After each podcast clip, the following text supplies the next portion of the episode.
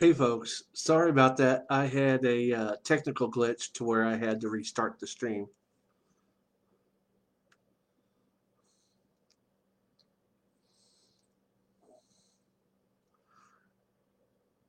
Give me a thumbs up or type out something. Can you guys hear me and see me okay? Is the video and audio working?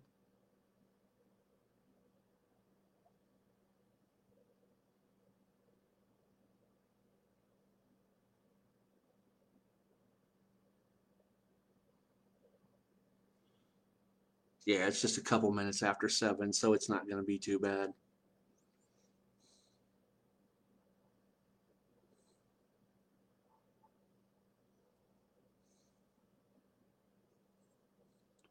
Hope everybody's had a good week.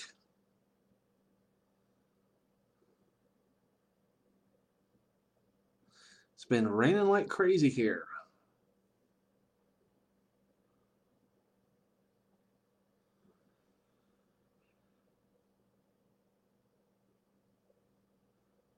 We're going to give people time to sh show up. Um, if you guys want, go and self get yourself a beverage. I am going to be starting out with a couple shots of uh, of uh, Seagram's 7 and adding some Pepsi to it. It's 7 o'clock. It's time for an adult beverage.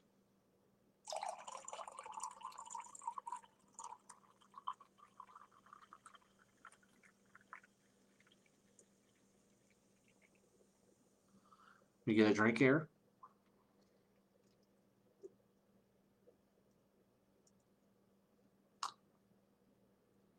Oh, that's so good. Whoa, that's so good.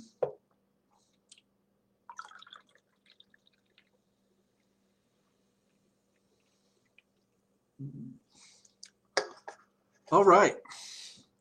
Well, we've been doing a lot here for the last few weeks, so we're going to keep the train rolling. Uh, we just recently had our uh, Oak Leaves 4, which we discussed Do You Believe in Magic? which it is up on YouTube, and we'll talk a little bit more about that here uh, towards the end of the class.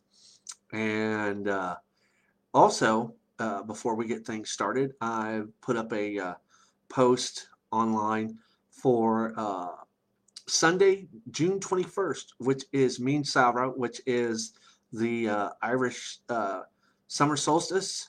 And we are going to get together here on the channel on Facebook at 3 p.m. Central Standard Time here in the United States. I don't know if you're around the world, but it's 3 p.m. Central Standard Time here in the United States. And we are going to do some uh, poetry, meditation, um, and some other things in honor of the longest day, um, the highest point of the year for magic, uh, and all that good stuff. So it's, I really love Midsummer. The only thing I don't like is I can't do ritual because my apartment, the AC sucks so bad. And when I go full druid robes and everything, it becomes so hot that I almost want to pass out. So we're going to do things a little bit different because, yeah, even with AC, it's just unbearable in here. So we'll have to do some different things. And, uh, yeah, we're getting people coming in. Appreciate you guys. I hope I hope you guys can hear me. I had to shut the stream down just a little bit ago.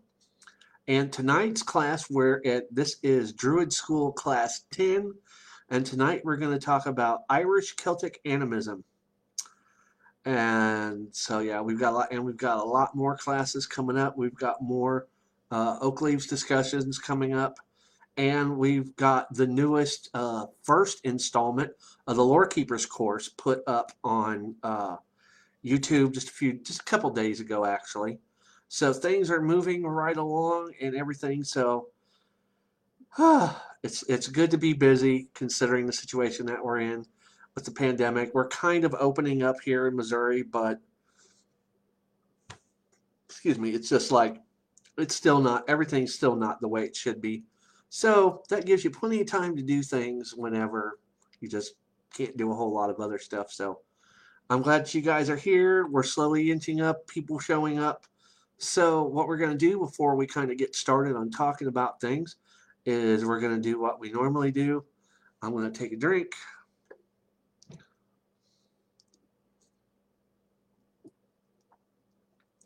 and we are going to get ourselves situated, relax in our chairs.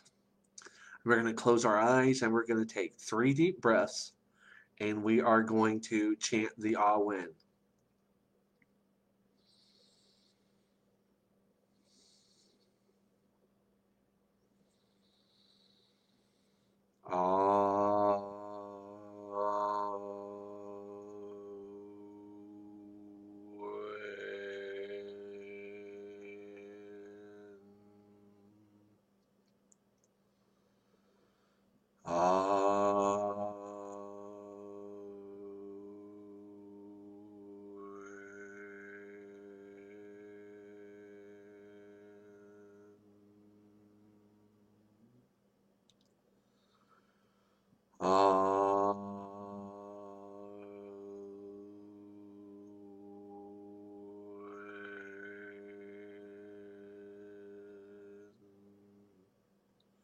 May the blessings of body, mind, and spirit be yours. All right. Wow, we're starting to get a good number of people in here. Welcome tonight. And uh, kind of keeping things on a sequential status here for the classes and stuff. Um, you know, we've been dealing a lot of things with, you know, what Druidry is, what the various uh, points and grades and stations and things are within Druidic beliefs and different things like that. Um, and and now and we talked about magic, but now we need to look at some of the things that kind of formed the beliefs systems of the ancient Celts and specifically the Irish Celts as they came into Ireland and started to bring all these ideas together that they had whenever they talked about the Tuatha Dé Danann and the gods and the ancestors and the spirits of place and all this. There's a reason behind that. And the idea behind the, the thought of animism, animism is the idea that uh, the earth as a living being uh, with everything on it is the, the, the vehicle for formation of spiritual, the formation for spirituality and what a specific group can and and does believe. Out now outside of the gods and things, that's something that kind of comes in a little bit later on. But as an example, uh, in animism, as far as uh, mankind, period, we go back to as far as the uh, um, cave people. And one of the things that the cave people did was, as an example, they needed food they would say, well, we need to hunt.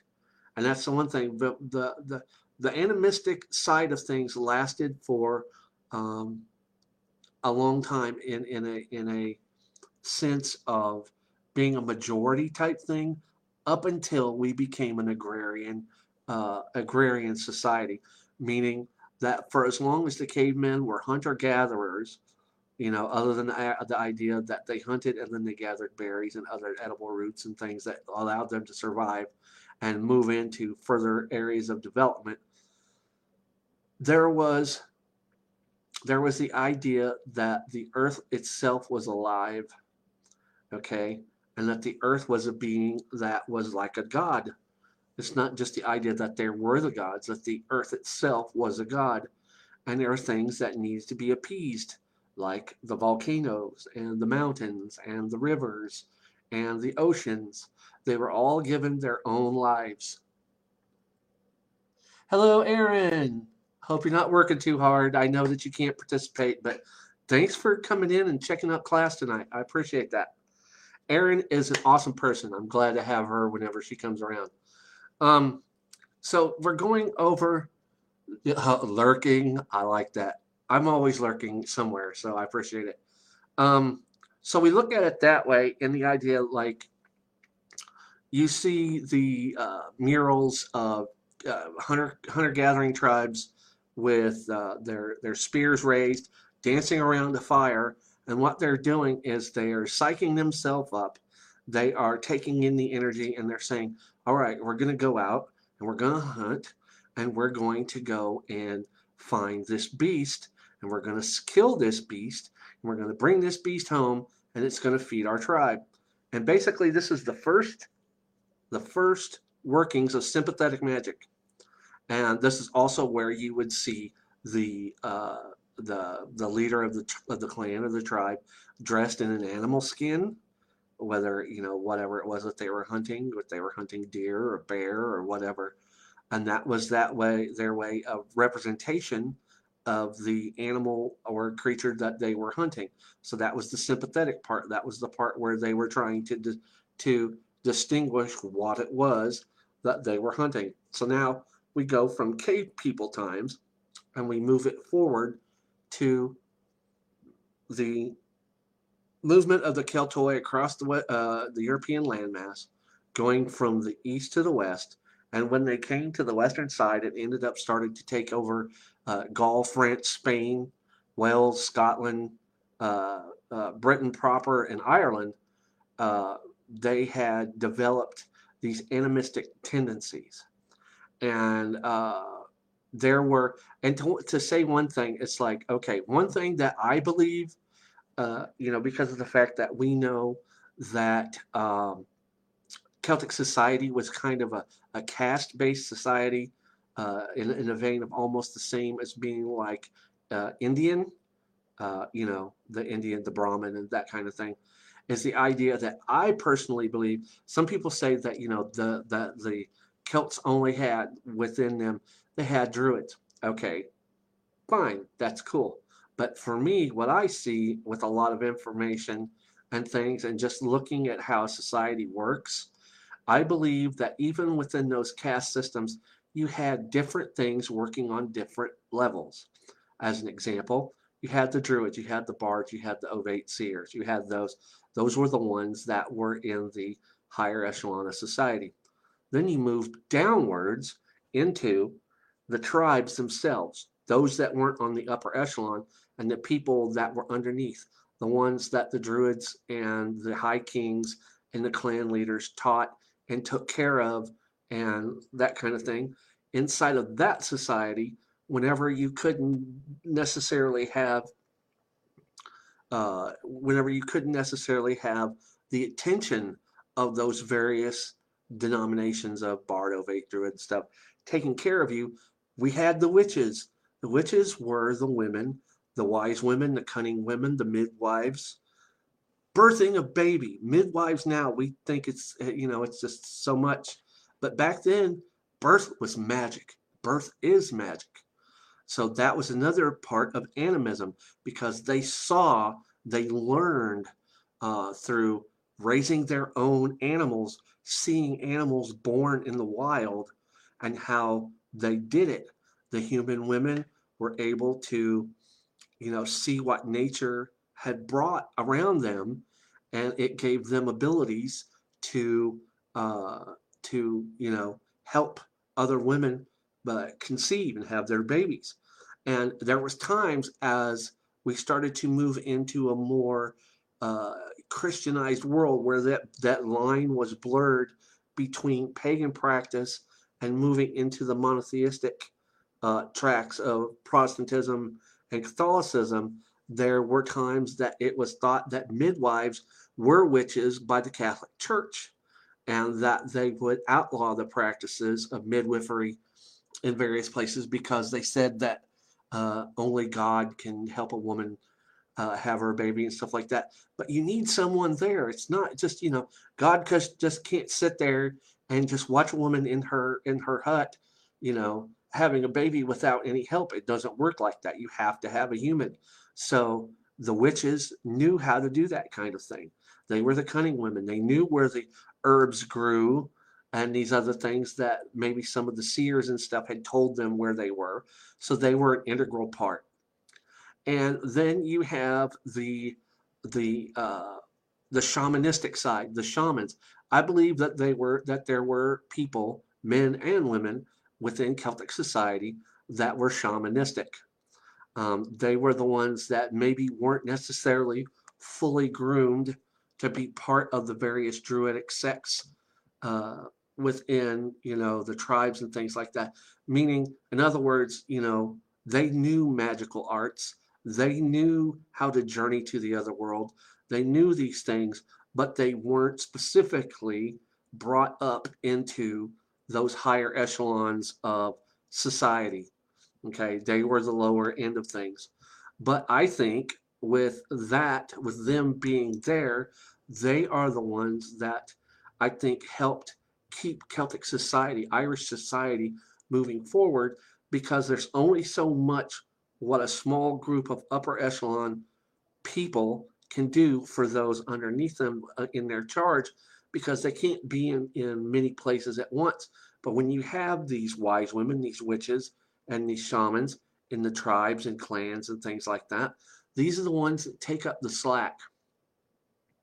And whenever you, you read various, uh, whenever you read various stories that talk about uh, druids wearing feathered cloaks and things like that, that is a form of sympathetic magic where you are giving yourself that raiment to kind of bond with the creature, whatever it is, if it's a raven or whatever. And we're going to talk about the animals that are tied to the gods. We're going to talk about the myths of the of the animals and plants and various things that are tied to the animistic side of of Celtic spirituality and some of the things that go with it.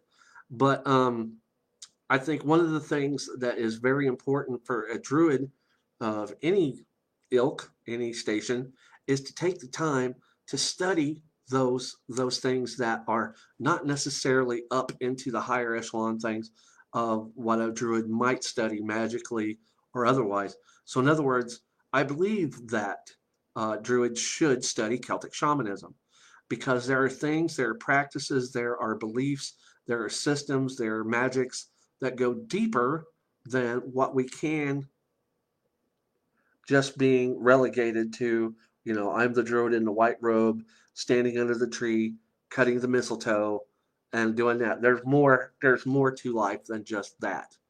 Um, and I think one of the big things, one of the biggest things that animism taught the Celts, taught the Irish as they were, you know, growing and propagating on the island itself, is the idea to observe. They they had to. They had to learn about the areas that they lived in. They had to learn about the animals and the beasts and the fish and the fowl and the things that, you know, were in the areas that they lived.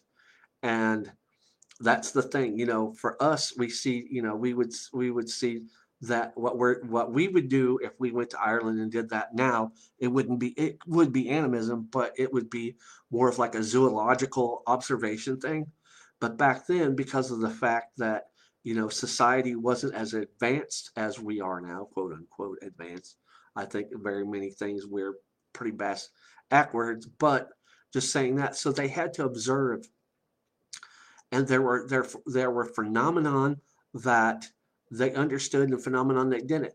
Another form of amin, uh, aminism, animism is the idea that they saw the, the, the workings of nature as magical. As an example, rainstorms, lightning, thunder, they thought that that was the, the anger of the gods uh, for certain things. Other things, it's like uh, later on, specifically whenever they were becoming more agrarian and you know taking care of herd animals and growing as much as they could. You know, Ireland, the soil was so rocky and things like that. So there were times that, hey, thanks for the thumbs up. I really appreciate it. Um, there were times that they couldn't, you know, they couldn't mesh what society was and what, you know, what was uh, not magical. So when you're living in a society where you're hanging on by the skin of your teeth, um, you're trying to learn ways to be able to feed your people better and to let your society expand then it it kind of became hard uh, for them. You know, it's like later on in the years of Ireland's existence, we have the example of the potato famine. 1.5 million people left Ireland and came to America because the potato crop failed. And that is so sad, but you have to look at they were living on a rock. There's very very little that actually grows properly on uh, the the Ireland Mass itself. I mean, you know, uh, one of the things that Druids are known for is our love of oaks. Oaks are found, certain oaks are found on, on the Irish island, it's Irish island itself, but in reality, not very many uh, uh, oaks grow on the island because it's hard. It's a very harsh environment and things. So the ones that do grow, they're very hardy. But the uh, the trees that are more prevalent are the oak, the ash, the thorn, the yew, the birch, um, all these other trees because they're they're either a vine, gorse, these different things because they are more hardy and they can you know stick to they they they can handle the atmosphere. They can handle what the island is because of the fact that that's what they're adapted to. And all of the animals that are on the Irish island itself have great spiritual significance because what we think they're just an animal. But that's the thing that is the basis behind paganism. It's the idea that humans aren't the only thing that matters here on this planet. Animals, plants, everything, rocks, the whole world itself is what matters to us. And this is where they were starting to develop their culture and their ways of, of thought about human existence by watching the life cycles of various animals and things, and they would imbue them with stories, with songs, with magical practices that they worked through as a means of showing the connection that they had to nature. That's the main thing. The reason why we're we're pagans is not to stand around a circle and do magic all the, all of our life. It's to make connections to the earth, to each other, to the ancestors, to the universe, and to move forward. And the way that we do that is we have to understand the environment in which we live. So that's why animism tends to be observational. Okay.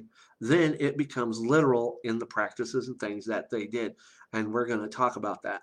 Um, as an example, uh, we're going to go uh, through the gods and we're going to talk about some of the animals that are uh, connected to them and some of the, the things that are connected to Irish philosophies and stuff that may not have a direct connection to the gods so that you can see and you know there are things that are not even animal that have connections that uh, are animistic. As an example um, oh let's see where would be the first part the first place that we'll start with this is the idea of um, the hair well let me bring something up here first I've got something right here okay First off, we're pagan. And what's the one thing that we hear the most whenever people talk to us? We always get this line that St. Patrick chased the snakes out of Ireland. Okay, in actuality, there are very few, if any, snake species on the island itself. Um, it's just, it's hard for them to live there. It's not a place where that snakes can live. But in the vernacular, snakes were, how was the Bible? Lucifer was considered the snake that tempted Adam and Eve to eat the fruit. So anything that the church deemed evil was given the uh, the acronym of being a snake. Okay, so the pagans that he supposedly drove out, um, basically they didn't drive anything out. What they did was they overlaid themselves right on top of what the pagans were doing there in Ireland. So, in other words, at Kildare, when the the the uh, pagan people were lighting candle or you know lighting fire, bell fires and candles and things to Bridget, they said, okay, well, what we're going to do is we're going to patronize her. We're going to make her a saint. She's going to become Saint Bridget, and we're going to have a temple or or a a Catholic monastery or whatever it is that they put there as a um, kind of a, a, a tribute to what the pagans were doing. And what they were trying to do was to assimilate them without without it hurting too much. So, in other words, the more Catholicized that or whatever that they could do to make paganism seem a they were soothing their own conscience because if they would have done what they had done during the crusades and the inquisition and things like that they would have just come over and just slaughtered everybody because in those times uh, they believed that everything that wasn't christian was satanic was from satan so uh, the idea of the, of the celtic people the irish people uh, worshiping the goddess Bridget, Bríd, they go, well, you know, we got to keep them under under wraps, under control. So what we're going to do is we are going to, um, uh, you know, just kind of keep them under our thumb. Okay, so they changed all these things. They started uh, uh, going to holy wells and things like that. That's another thing. What we're going to talk about some of the non after we go through the animal section, we're going to go into some of the non uh, animalistic points of animism within Ireland. But so that was the first thing right out the bat. We were made out to be snakes. Okay. So the idea of snakes in Celtic mythology is the snake has long been associated with wisdom, cunning, and reincarnation. The only place that you can really find uh, more more uh, concentrations of snakes are um, uh, there are poisonous snakes on Britain itself and certain spots of Wales and Scotland, but you really have to look. And these ones are pretty damn dangerous. Um, next, we have some of the more unassuming uh, types of animals that that people uh, know about. Next, we're going to talk about the badger. And the one thing is like another thing that I think is important with this. Um, Aaron says snakes rule. I'm really not a fan. I've never been a fan. When people want to hand me a snake at a party or something like that for me to pet it, I'm like, I'll pet its head for two seconds and I'll go, okay, I'm done. I'm just not a snake fan. Never have been. Um, not even really a reptile fan. I'm warm blooded. They're cold blooded. It just doesn't make sense to me. I will never hurt them if I'm out and about and I see snakes hither and yon. I'll be like, if I, because I know what a lot of snakes are. Living in Missouri, I know what rattlers, I know what cottonmouths, I know garden snakes, black snakes, king snakes, corn snakes, so many different kinds of snakes. I know which ones to stay away from. And you better believe out here in, you know, our neck of the woods, the two that I look for the most are baby cotton or baby copperheads because the babies are usually more venomous than the adults. And, uh, well, I mean, some people do. And then the other one, of course, is when you're out there and you're you're walking through the forest and various parts around our Greene County and stuff. Well, you know, Aaron, it's like there's places not too far, even inside or even just a smidge outside of Springfield, there are rattlesnakes. And there have been people that have been bitten and have come out pretty bad from it that have ended up at Cox or one of the other major hospitals. So it's like people, whenever you're out and about in nature in your various areas, don't put the snooze sign on being observant because if you kind of get lazy and lackadaisical about your surroundings when you're walking out in certain types of nature areas, you're going to get yourself hurt a lot of times especially the ones that scare me the most uh, because they can bite you so quick and then they're just gone because they're so fast, are the baby copperheads. And sometimes you'll come up on them when there's three or four of them together, clumped up in a spot. And if, uh, oh, and I hate water moccasins. I'll tell you a, a deal about that here in just a second. Um, so whenever three or four of them bite you at once, if it doesn't kill you, it'll make you wish you're dead because their venom is that po- that potent. Um, the other thing, talking about water moccasin, there is a uh, a trestle bridge not too far outside of Springfield that years ago, whenever I very first came to uh, town and started to run with the coven that I had become initiated in here in town, we went out to that and some of these places out there are dark, just super dark, and the only way you're going to see anything if somebody has their headlights from the car, you know, pointed over in a direction, uh, uh, you know, so it's very it's it, the, the the the vision is very hard. And one of these train trestles that's not too far from town here is over a fairly good sized little river. It's not the james river but it is one that kind of meanders and goes close to it it's a whole different thing. Matter of fact it's out west of town. It, but it does kind of run closely to where the james river is and it's deep. And we were out there and we'd been to this place and we'd been drinking and we got up on the little support of the trestle and it's this like six foot part of concrete that sticks out. So you've got the big the the big concrete slab that holds up the train tracks and then the little trestle part that goes back and basically all you can see is inky black water and uh i don't know who all was there there were some girls and just everybody. There's various people that were, some were drunk, some were not drunk. Luckily, I was not drunk. I do not recommend jumping into a river off of a railroad trestle when you're drunk. Just don't do it. But you can't see what's in the water, and you just know that the water's moving. It wasn't moving fast, but it wasn't moving slow. So I figure once I jump in and come back to the top, I can swim over to this one bank, and it looked like there were spots where you could get up without getting torn up by the trees and everything. So that's why we went ahead and did it. We knew that, you know, if we swam to the right spots, we could get out of there.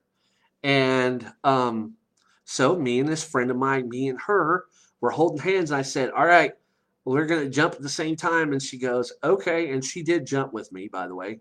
But when we jumped, we jumped, and you go so far down, so far down, and then we splashed. Okay and she got kind of moved off to the side because you know your body does this little flip out thing and she's starting to move on to the opposite side of the river and where i am i'm still going straight down well i felt something as my feet started to push further down into the water and no i did not hit the bottom so that tells you how deep that river was and i felt something extremely just ropey all around me and I couldn't see hardly anything because even with the headlights up through the river, you know, that brown water you can't see. And it was like, I don't know, midnight, one o'clock in the morning. So it was just dark. But I knew to go straight up. But while I'm going up, I'm doing this and I'm moving things aside. Long story short, the part where I jumped off that bridge, I landed in a mating ball of cottonmouths and I got out of the water. I was freaking out, and I'll never do that again because that's how snakes, water snakes, mate. They get in a giant mass of a ball, they do what they do, and then they disperse, and then they, they go and the females will lay their eggs and whatever. So that was very, very scary. Um, I didn't crap my pants, but I came damn close to it. People, yes, it's it's it's funny in hindsight, but uh, I did scare myself. So that's another reason why I'm definitely not fan of snakes. Plus, I've seen some of the more dangerous ones like king cobras and stuff like that, and they scare the piss out of me. Anything that can, you know, anything that has enough venom that'll go on the top of my my pinky finger, and that can kill ten men. Sorry, no, no, no, no. I'm just not a fan of snakes.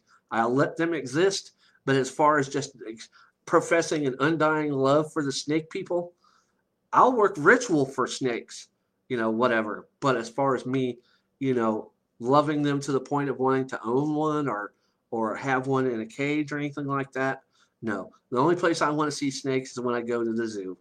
And I don't even really want to see them at the zoo because so many of our zoos nowadays suck and they kill so many of the animals.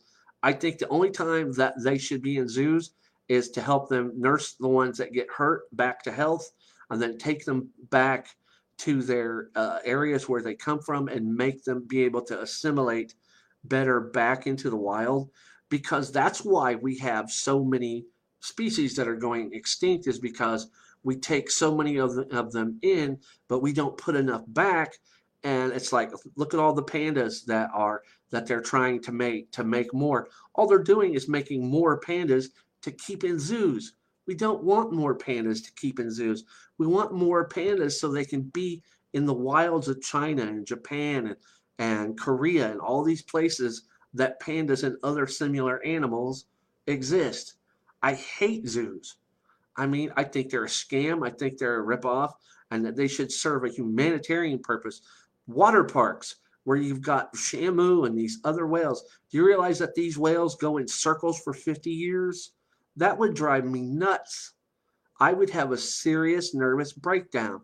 They've got places in Nepal, India, white tigers that they go outside of their enclosure onto this concrete slab. And this one has been there for like 14 years and it has worn a groove in its thing and it's just in a circle because that's all he can do. Do you think that's fair to that animal? That animal deserves a beautiful existence where he can go out and hunt and he's either going to hunt and live or he's going to come across something bigger and stronger and more powerful. That's what's called the circle of life. That's called survival of the fittest. It's called the way that the, the, the, the earth cycle is. Creatures and critters and people exist for as long as they can, the best they can. And when you start messing up that formula, it's not fair. So now we're going to get into some of some more of the animals. So we've talked about the snakes. Then we have uh, the badger. badgers are funny. And the thing about badgers is, is that they are unyielding in the face of danger. And they are uh, noted for their tenacity and courage. If you look at some of the gods and their their their their traits, the things that make them who they are, whenever you think of tenacity and the courage of a god, whether it's through a battle or what have you. And the other thing is these the, the, the traits of these animals also were not just uh, you know attributed to the gods themselves. Whenever a warrior or warrioress or somebody within a clan or a tribe, whenever they did something that was uh, pretty much respected and glorified by the tribes and stuff, these traits could be passed on to the people. So, in other words, if you were tenacious as a badger, you might have a badger on your shield. Who knows? That is something that pertains to you. You know, it's not everything, everything that is animistic ties to us, not just to the gods. So that's another thing. It's like you kind of think that also whenever you're preparing to go out for a battle, if you're preparing to go out on a hunt, if you're if you're getting ready to go out on a expedition to explore an area that you've never been to, these traits of these various animals are um, important to have. But the other thing is there's an interchangeability if you notice. What did I just say about the badger? The badger is unyielding in the face of danger and is noted for its tenacity and courage. It's a back and forth thing. People can be unyielding and tenacious and have courage. So we are taking that animism and giving the animistic side and giving human traits and and and ability uh, types to animals that are uh, you know that are animals. As an example, when it says that he could run like a gazelle, you know he may not have four legs and you know have the body structure of a gazelle, but what that statement is is that that person, that man or woman, can run with the grace and speed of a gazelle. That right there is another form of animistic thought. Okay, so the one thing that is important to realize is that these are interchangeable. They go back and forth. They're not just stuck in one uh, realm of existence. Holy crap! We've got almost 70 people here. That is so cool. Um, thank you guys for coming and hanging out tonight. We've got more stuff coming, so I'll tell you about that at the end. But it's always so cool to see so many people with me whenever we do class. So right there, this the, the badger is something that is very important in Celtic uh, uh, animistic uh, thought. Next, we have the bat. The bats um, are associated with the underworld, as the bat's radar helps it to avoid obstacles and barriers, uh, knowing that, that that you know a bat cannot see, but yet it can fly through the night with ease because it uses echolocation um, to you know to avoid obstacles and things like that. Also, bats were considered uh, uh, very mystical because of the fact of their connection to the other world, the underworld.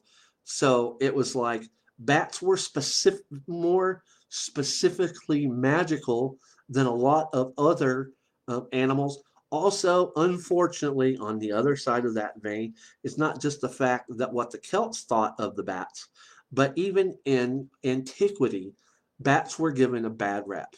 What do you think of whenever you see bats? You think of Ozzy Osbourne biting the head off a bat.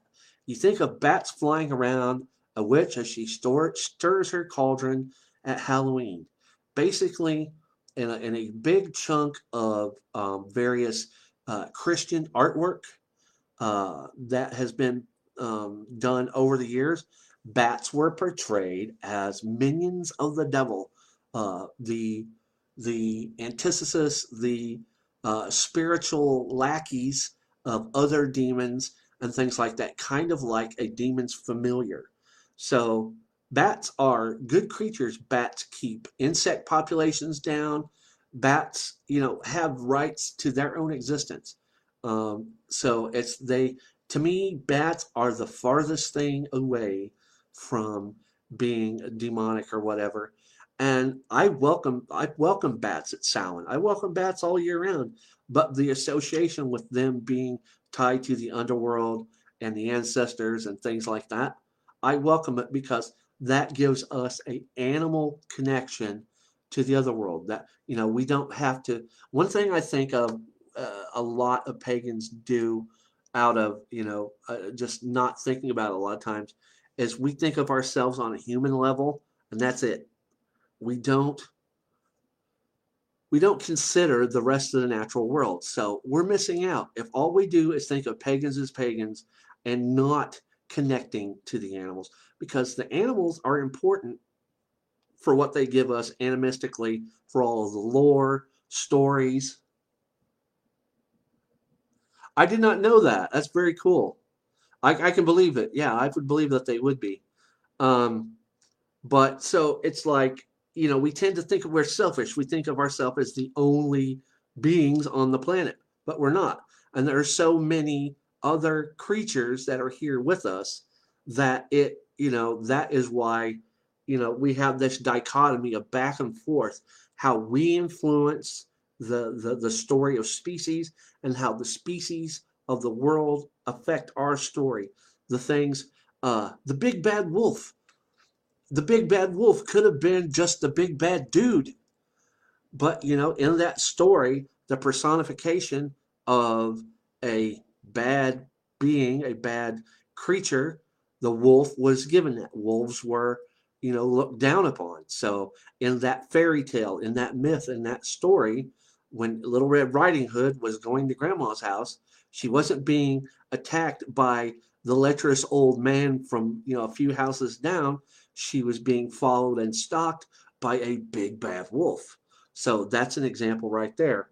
Um, but then again, you know, there's so many negative connotations with the animistic side of things, but there are certain animals and other things that add a more mystical, majestic, and honored type of existence and way of doing things spiritually for the Druids and the Celts. And one of those is one of my favorites, um, the bear. The bear in uh, Greek myth is known as Artio. The, the British Isles, the bear was Arthur, king of the Britons. In Ireland, he's known as Arth. And although the bear was native to the Nile, to the Isles, unfortunately, uh, bears are pretty much extinct.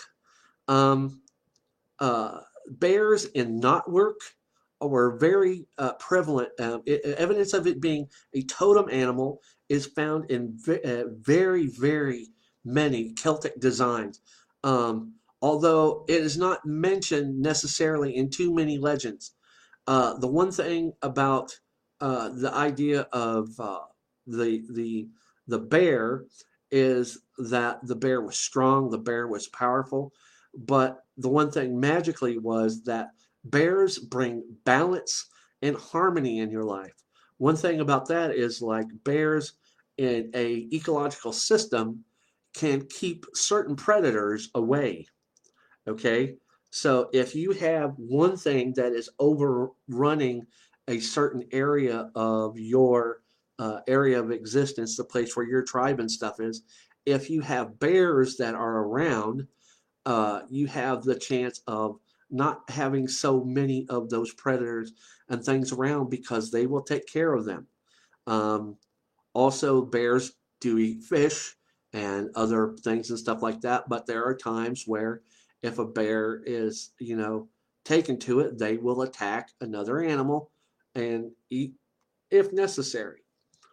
Um, the next, and this is one of the more magical beings, um, and it's very important to me because being a pagan, I love mead.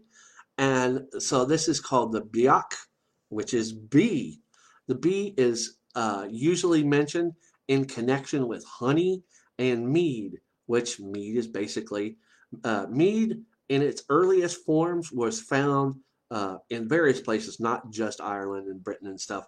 But you, there were times when uh, beehives would would fall off of a branch into the knock of a split tree, and if that split tree wasn't completely uh, uh, compromised, rainwater would fill up into that cavity, and the natural yeast that is found within the branch and bark and leaves of the tree would help to ferment that honey water into a very potent and tasty alcoholic beverage known as mead.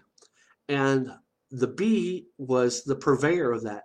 The bee was the one who built the hives. The bee was the one who existed in that hive and did what it did to uh, make the honey that was there that you know caused the hives to grow and the colonies to get bigger and stuff and uh, you know looking at it now um, bees are industrious. They are just as industrious if not more so than ants you know and that's a lot to say because we look at so much of this stuff um, uh, you know how ants are you know the the the you know they can carry so many times more their weight and all this. But a bee bees are important because you look at it this way.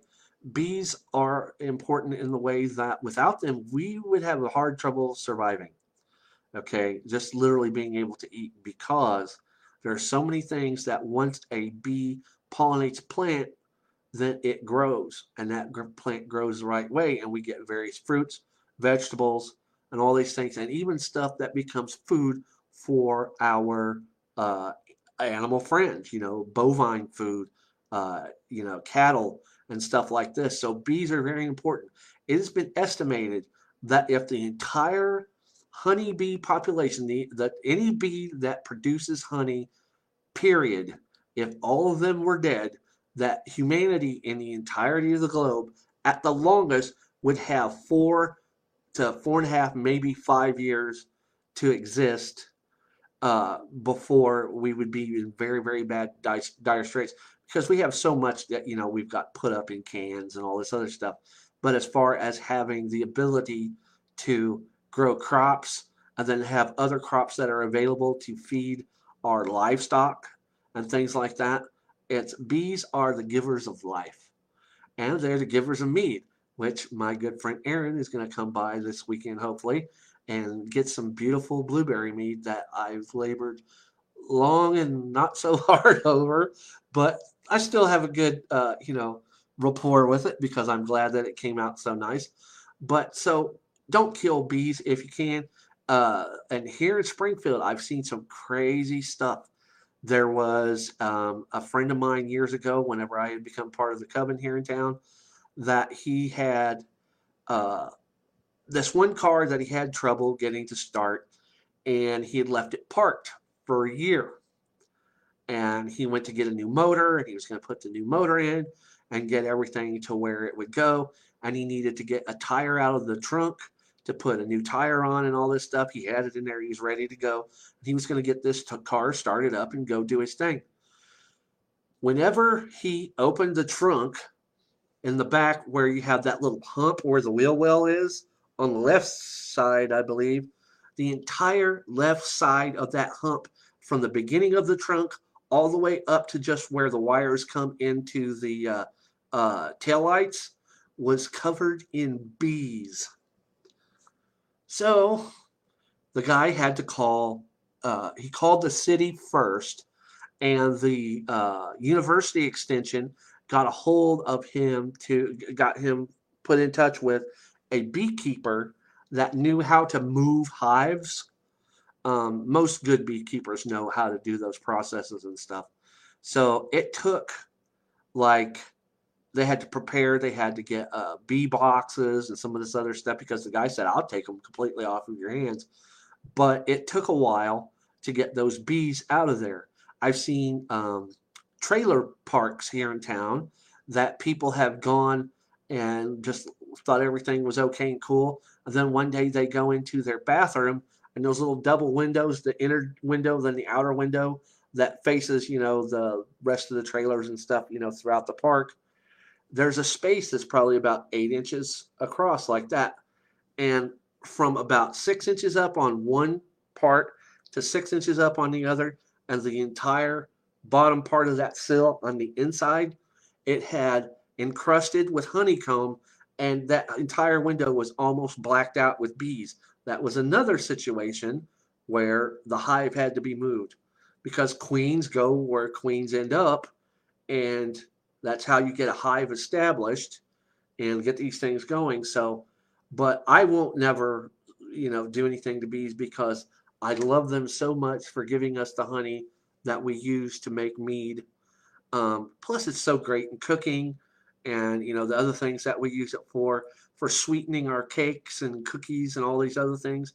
But it's it's ancient mead and honey and the bees, and they're very magical. Whenever you're working with meditation, there are times when you can meditate and include bees in the equation for what your meditation or your spell or your ritual thought is and bees will add life to your meditation, your ritual, your spell, whatever it is, because that's what they are. They are givers of life. All right, next we have the blackbird called the Lon Dubh. They're singing puts the listener in a sleep or trance, which enables him or her to journey to the other world. It is said that the blackbird imparts mystic secrets to those who hear um, uh, its song, its singing. Um, blackbirds and ravens and crows, that whole uh, um, genre of birds are very important because they are the mediocre, the mediocre, they are the mediators between a, a human soul, the gods, and the other world. When the gods say, it's your time to go, you go out into battle, you fight bravely, you lose your life. The gods say, all right, it's time to go to the other world. That's where you're going to wait and, uh, you know, wait for your time to come back. The Anam Cara, one spirit, many lives. So these animals are very important. Uh, the raven, everybody's seen the crow, the crow city of angels. Um, and this ties the, the, the blackbird, the raven, and the crow ties into the goddess Morrigan. So we start to get some of the, the more uh, connected things between the animals and the gods. Because then by this time, you've got people that are starting to think, well, what are the traits of the Morrigan? What are the traits of Danu? What are the traits of Dagda? Which we're going to talk about some of those here as we go a little bit further into this. Um, so you've got these things that tie the gods together. And one of the things it's like their avatar. If a God couldn't be here in a physical, humanized, what we view form, the next best thing is going to be an animal. And all of the gods, in some form or another, have animal animistic associations with who they are. And it's mostly also, whenever you hear the names of the animals, you think about the traits of what the animals have. And those are the traits that the aforementioned God has as an example, ravens, crows, and blackbirds being uh, missionaries of the soul to the other world, they are what would be the right hand men to Morrigan because she is the battle crow, she is the goddess of life and death. But people don't realize that everybody thinks of her as a goddess of death, but she is also a part of the triplicity that is Morrigu, Ériu, and uh, Badb, which is what gave us Ireland itself. So she's not just a goddess of death, but you get that association, especially around Samhain and some of the more uh, uh, prevalent rituals and times and the dark half of the year. All right, let me get a drink here.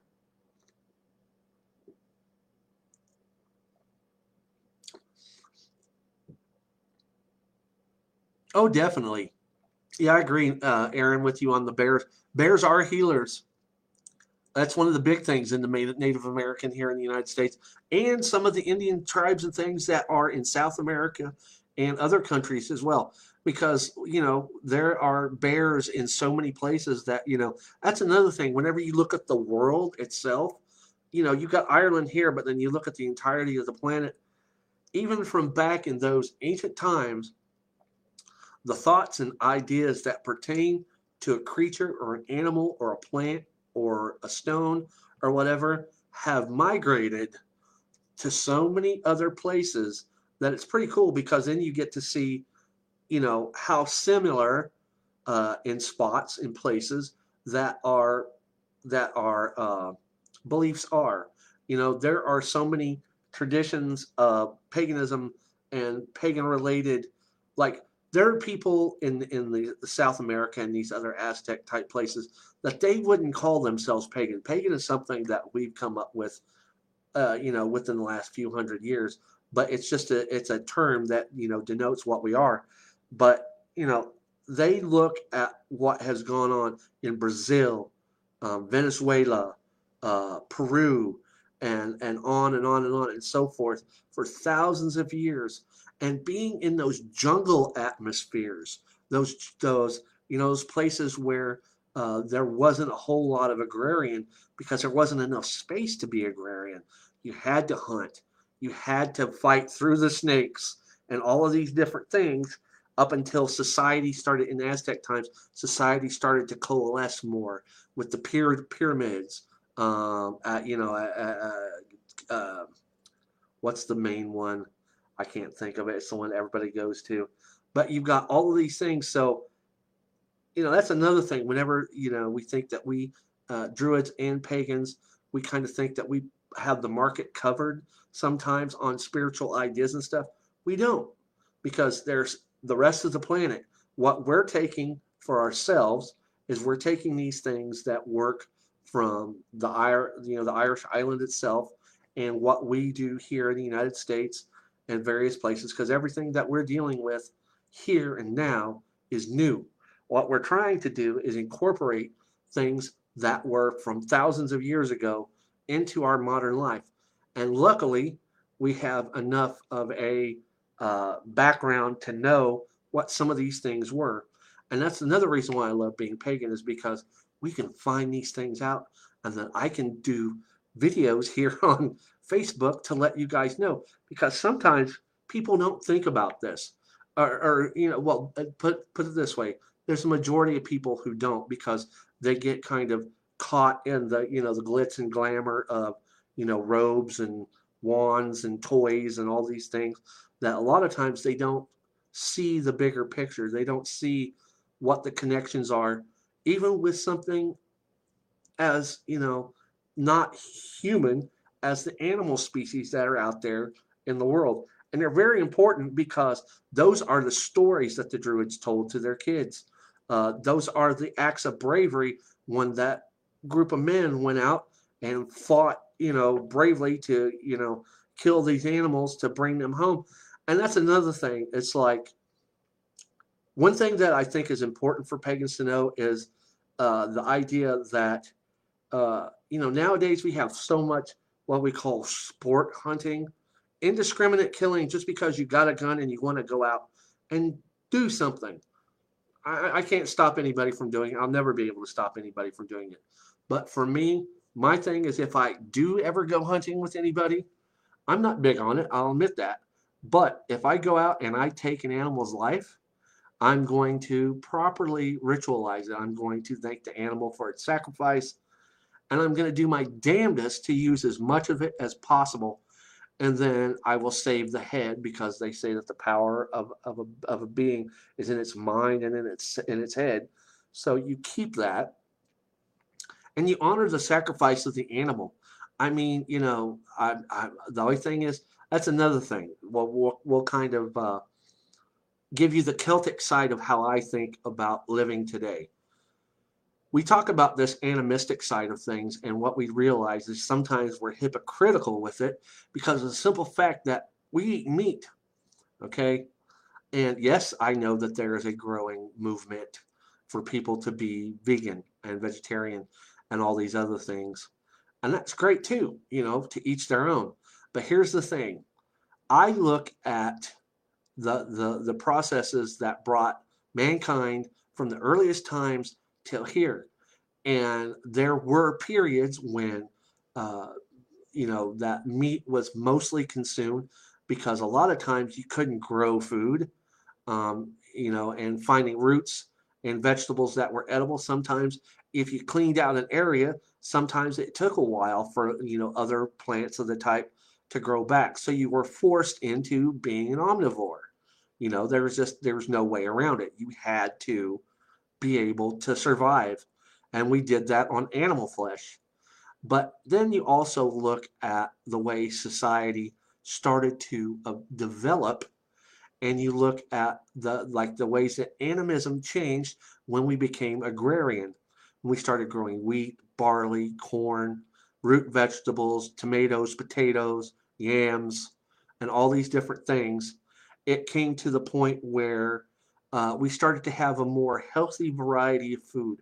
So we were able to have you know bear steaks and all this stuff. So we became more balanced in our eating okay? Now, over our lifetime, we started to come into the age of science. The age of science, specifically medical science, when you have doctors and researchers studying the human body for so many years, you know, they'll tell you that, you know, this meat has too much cholesterol or this plant over here, you know, has too much uh, sodium within it and all this stuff. This is stuff that, you know, has just recently, when the, within the last two, three, four hundred years, started to make itself known to us because we started to really study the human body. Now, I'm a person that believes all things in moderation. I'm not going to eat 10 steaks a day, every day, seven days a week. I can't do it. I'd never be able to go to the bathroom again. Just couldn't handle it. But I am one of those people that believes in a mixed diet. I'm going to eat fruits. I'm going to eat vegetables. I'm going to eat meat. I'm going to eat grains. And I'm going to eat cookies and cakes and whatever because other than times whenever I know that my health is kind of not in the best, then I will adjust that. I will stop eating so much of the sweets and things like that. Be more mindful of my vitamin intake and some of that stuff. But I'm not going to be a meatitarian. I'm not going to just stay on 24 hours of meat every day. I'm not going to do the keto diet. And then on the other side of it, you know, um, the, you have the people that say, well, don't eat meat because, you know, you're eating something with a mother. Well, do you think, and, and, and whatever, but are you telling me that plants are not sentient beings? They are saying that trees have ways of communicating. Forests have ways of communicating with each other. So if a tree can have feelings to a degree, they've measured certain things that they can say are a quote unquote feeling. So do you not think that maybe a carrot or a tomato or a sunflower uh, stalk or whatever isn't a sentient being? Anything that, you know, because there's a process. Plants take in sunlight water and nutrients from the earth to grow and to make themselves into whatever it is that they are.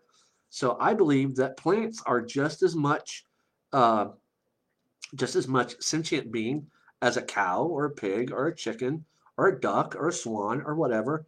It's just you know their way of being sentient is different compared to us, compared to an animal, and um, so it's like you got to look at it too. And it's also the same thing, you know, okay, if you're going to honor an animal that you slaughter to, to feed you and your family, why, why can't you do the same thing when you go to your garden and you pick tomatoes and potatoes and cucumbers and peas and all this thing?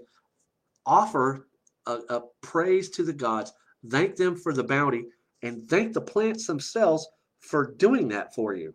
You know, you planted it, you went through the toil, the plant took over, it grew, it got the nutrients it needed to eventually make the fruit and vegetables that you need to feed yourself and your family.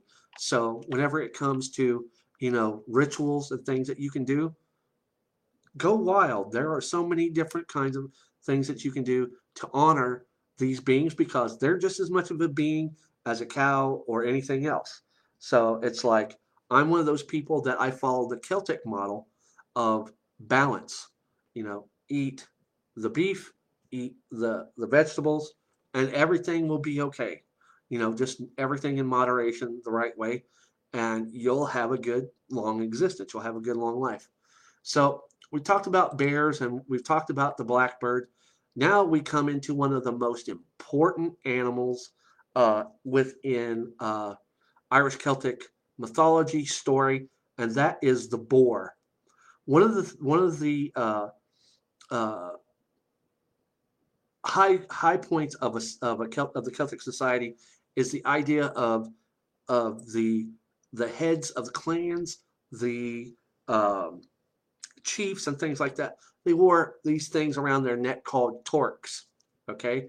And torque was metal that was twisted together into a shape that went around their neck with designs and ornate heads and things that were placed on them at the end of their making. And one of the more prevalent designs that you would see would be a boar's head. Boars were some of the most vicious, dangerous, most oh just scariest animal um uh you know they were ferocious. They were cunning. If you were if you were not careful a boar would take you down. They would just run up on you grab you by the leg and just take you out like you were nobody's business. Now saying that that was why that a lot of the kings the high kings and the uh, you know, even some of the lesser clan chiefs and stuff would take on these personas that they were like the boar. Another thing is when we're talking about knotwork, there are many, and I encourage you to look these up. There are uh, books specifically that deal with the animistic knotwork uh, designs that were done by the uh, Celtic peoples. But one of the designs that you're going to see a lot is the image of the boar and uh, you know, so it was like, uh, you know, that was one of the one of the more important known animals that were, uh, you know, found at one time on the British Isles, found in Ireland, and various other places. Now they're not found so much anymore, and the reason for that is just you know population and so on and so forth. So whenever you're in an area that is overly populated, these you know these animals and their areas are going to be so decimated that you're not going to be able to find them. Uh, so it's like you know, it's like the once and future king. You know, it's like it was there for a while and now it's not. It's sad that we've lost so many of these species. Um, but it was, you know, that was just the way it was back then. You know that these that these animals had had traits that were important to life, but there were also animals like the boar that they were ferocious. They were animals that would scare people. You know, there were people within the tribes and the clans that, you know, wouldn't touch it with a 10 foot pole, except for those of the lads that were brave enough to go out hunting and to try to catch one or kill one and bring it back for the tribes.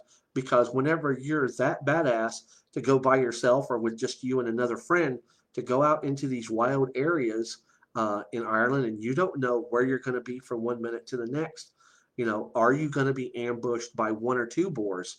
You know, are they going to take you down? So this is something that it gave fodder for the bards to say, okay, well, this Joe Blow went out here with his friend and they killed two boars barehanded and brought the meat back to the tribe. That developed society. Okay. Next is one of my favorites because we talk about this. And in the order of standing up, this is one of the things that after you uh, initiate into uh, one of the rings, depending on your grade, that this is a ritual that any man or woman can ask to participate in. and it's called the Tarb Face. And Tarb Face means bull feast. So what we're talking about um, is the bull. And a common, it's a common animal in Irish Celtic, uh, uh, uh, you know, story um, that it symbolizes strength and potency.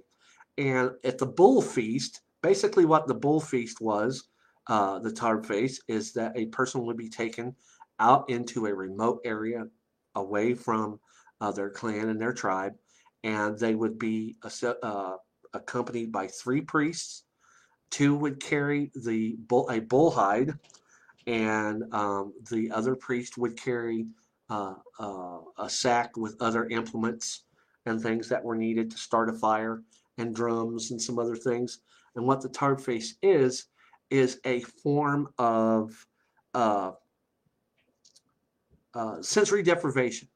So what would happen is a fire would be built um, just before sundown. The candidate for the tarp face would be placed inside the uh, bullhide naked, and the uh, uh, priest would hand the uh, um, the candidate a cup of broth made from stewed bull meat to drink, and then would be given a large piece of gristly bull meat. And they would pull this over their head so they would be completely cocooned. And while they were doing this, they would drink the broth and they would chew on this hunk of meat. And speaking of which, if you have you ever heard the phrase chewing the fat? This is where we get that phrase because basically during the tarb face, when you're wrapped up in this bull hide, you are chewing the fat. And during this, uh, the drums would be played, and the other priests would dance around the fire and chant and things like that. And what would happen is you would go through a journey, kind of like a scrying type thing, just, you know, your own self in this environment. And whenever you're in a sensory deprivation thing, your body isn't tied to this plane. Your spirit isn't tied to this plane of existence. So the tarb face allows you to go to the gods. The tarb face allows you to to journey to the other world, you know. And so it was very important. And one of two, and what would be done afterwards is um, the main priest, the other two would have to go away, and you would divulge uh, what you um, experienced during the tarb face. But the only thing is, you would just you would give up just so much and you would keep one bit of information to yourself because it is said that you never give up, you never completely give up your power. And whenever you take on the tarb face itself, you are empowering yourself. Whenever you go through this rite, whenever you go through this ritual, you are building up your own energy, as it were, um, to you know be better for your tribe magically and things like that. So the tarb face, the bull, Tarvos, the bull. Esus Tarvos, the, the, the bull, was very important. And then we come to one of the coolest things that I've ever seen that I just love and I've loved as a kid. Um, and I did not know that this was going to be part of that animistic side of the Celts. But the next thing that we have is the butterfly. Um, butterflies in, in most cultures um, are uh, uh, they're keepers of power. Um, if you come to a, a, a, meadow or a field or a place that is um, you know inhabited by the fae folk, they there tend to be lots and lots of butterflies. Those butterflies represent the to, to be keepers of the pow- of power, and also in certain instances at various times of year when butterflies are active, they are uh, tantamount to being uh, the embodied souls of the dead, which I think that's so cool. And that makes me feel bad actually because whenever I was a kid, I used to hunt butterflies in my neighborhood. I had the little uh, ornithoptic book, you know, that you could open it up and you could, you know, place the butterflies in various parts and pin them down. And believe it or not, here in Missouri, when I was a kid in the 70s, there were many, believe it or not, a lot of different butterfly species. We even had monarchs that came through back in those days. But now, unfortunately, with the way that our weather patterns are, with so much flooding and society with so much fumes and chemicals and all this stuff, we're unfortunately we are killing off so many beautiful species of butterflies. There are ones with blue wings, there are ones with red wings. And that's one thing for those of you that are magical people and that also like to do divination and things like that, work with the butterflies because we don't know how much longer we're going to have them. Our society is so messed up in, in the way that we do things that all of these animals that we're talking about, and you know, there are just as many of the animals that I'm talking about now here as there are in Ireland. And because, you know, most, a lot of the animals that we're talking about tonight uh, are not found in Ireland anymore. That's just because, you know, millennia have gone, you know, hundreds of years have gone by where it gives time for those numbers to decrease. But America has such a huge landmass and we have so many different diverse ecosystems and we're killing them. And I just think, you know, if we can do anything, grow flowers, grow as many flowers as you can because butterflies love them, bees love them, other ladybugs, and all these other various beneficial insects are important and they're great for working magic with because they're helpers. They're helpers to us. When we respect them magically and spiritually and ritually, they help us. You know, sometimes whenever we're wondering, well, why is the, the ritual and spell work and meditation and divination and things that I'm doing not cutting the mustard? It's because sometimes we're trying to rely on ourselves so much that we're not giving out more to the earth to help us. And the earth is more than just the dirt that's under our feet. It's those animals as well. Holy crap, we're almost at 120 people. I want to say hello to everybody that just came in. If you just got here within just the last little bit, tonight we're talking about Irish Celtic animism as it pertains to Druidry and modern Druidic thought, specifically Irish Druidry. So I very much welcome you guys here tonight. And and it's like we're we're just barely touching the surface. I mean, this is so cool, and it's almost like a biological thing, you know, where you can, uh, you know, just go on it forever because there are so many things that um, that tie the animals that tie to the ways of the Celts. The next thing is probably everybody's favorite, which I'll probably get lots of little loves out of this. But surprisingly, the next animal on the animistic list is cats. Yes, you heard it right, cats. Um, and the example for that is many of the Celtic legends pictured the cat as a ferocious, evil creature but um, at the time, that the reason why a lot of times that they were considered as ferocious and evil, because for all those times, cats were mostly in that part of the world untamed. As in other words, not domesticated. Now, considering Egypt and these other places that were heavily into cat worship with Bast and other things, you know, whenever you're in an area that is mostly, you know, warring tribes and things like that. You can't help but you know if you do have a cat, it's it, it's it's very most likely it's going to be feral. So that's where the idea that cats are ferocious.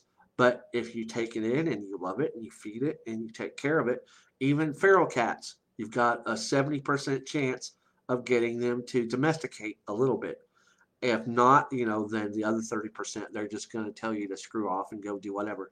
Because I've seen a lot of feral cats out in the country, and it's just a crapshoot. If you want one to come in the house, you've just got to work with it and keep on it.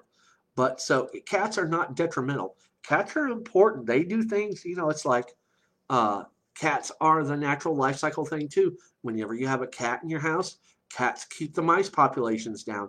Although it seems kind of bad, you know, that poor cat or that that cat is killing that poor mouse, but it's that's just the way it is. Cats are protectors, especially the, whenever they're being uh, confronted. So, like if they have uh, a mother cat as her kittens are being threatened, mother cats will go nuts, just the same as a mother dog will. But I just don't like the idea of getting shredded up by those claws. I don't know if any of you ever had cat scratch fever, but it ain't a Ted Nugent song, so I'll raise my hand. I've had cat scratch fever twice in my life, and it wasn't fun. Um, and it was because I messed with the wrong cat. So it's like, but cats, whenever you have them domesticated and they're in your home, that's the one thing is they are they are loving, they are they are protectors. You know how many times, how many of you have gone out for the day and uh, you come home and you go to open up your dryer and put your laundry away or put your laundry in the basket and you turn around and the cat has placed a dead mouse as a gift on top of your freshly warmed laundry that has come out of the uh, laundry machine. Me had it many times. They, if they like you, they want to give you gifts. They want to go, this is for you, although we don't want what they're giving us. Um, you know, also the ones that go out and kill birds and leave them on your front porch because that's another gift. That cat likes you so much that he wants to share that or she wants to share that with you.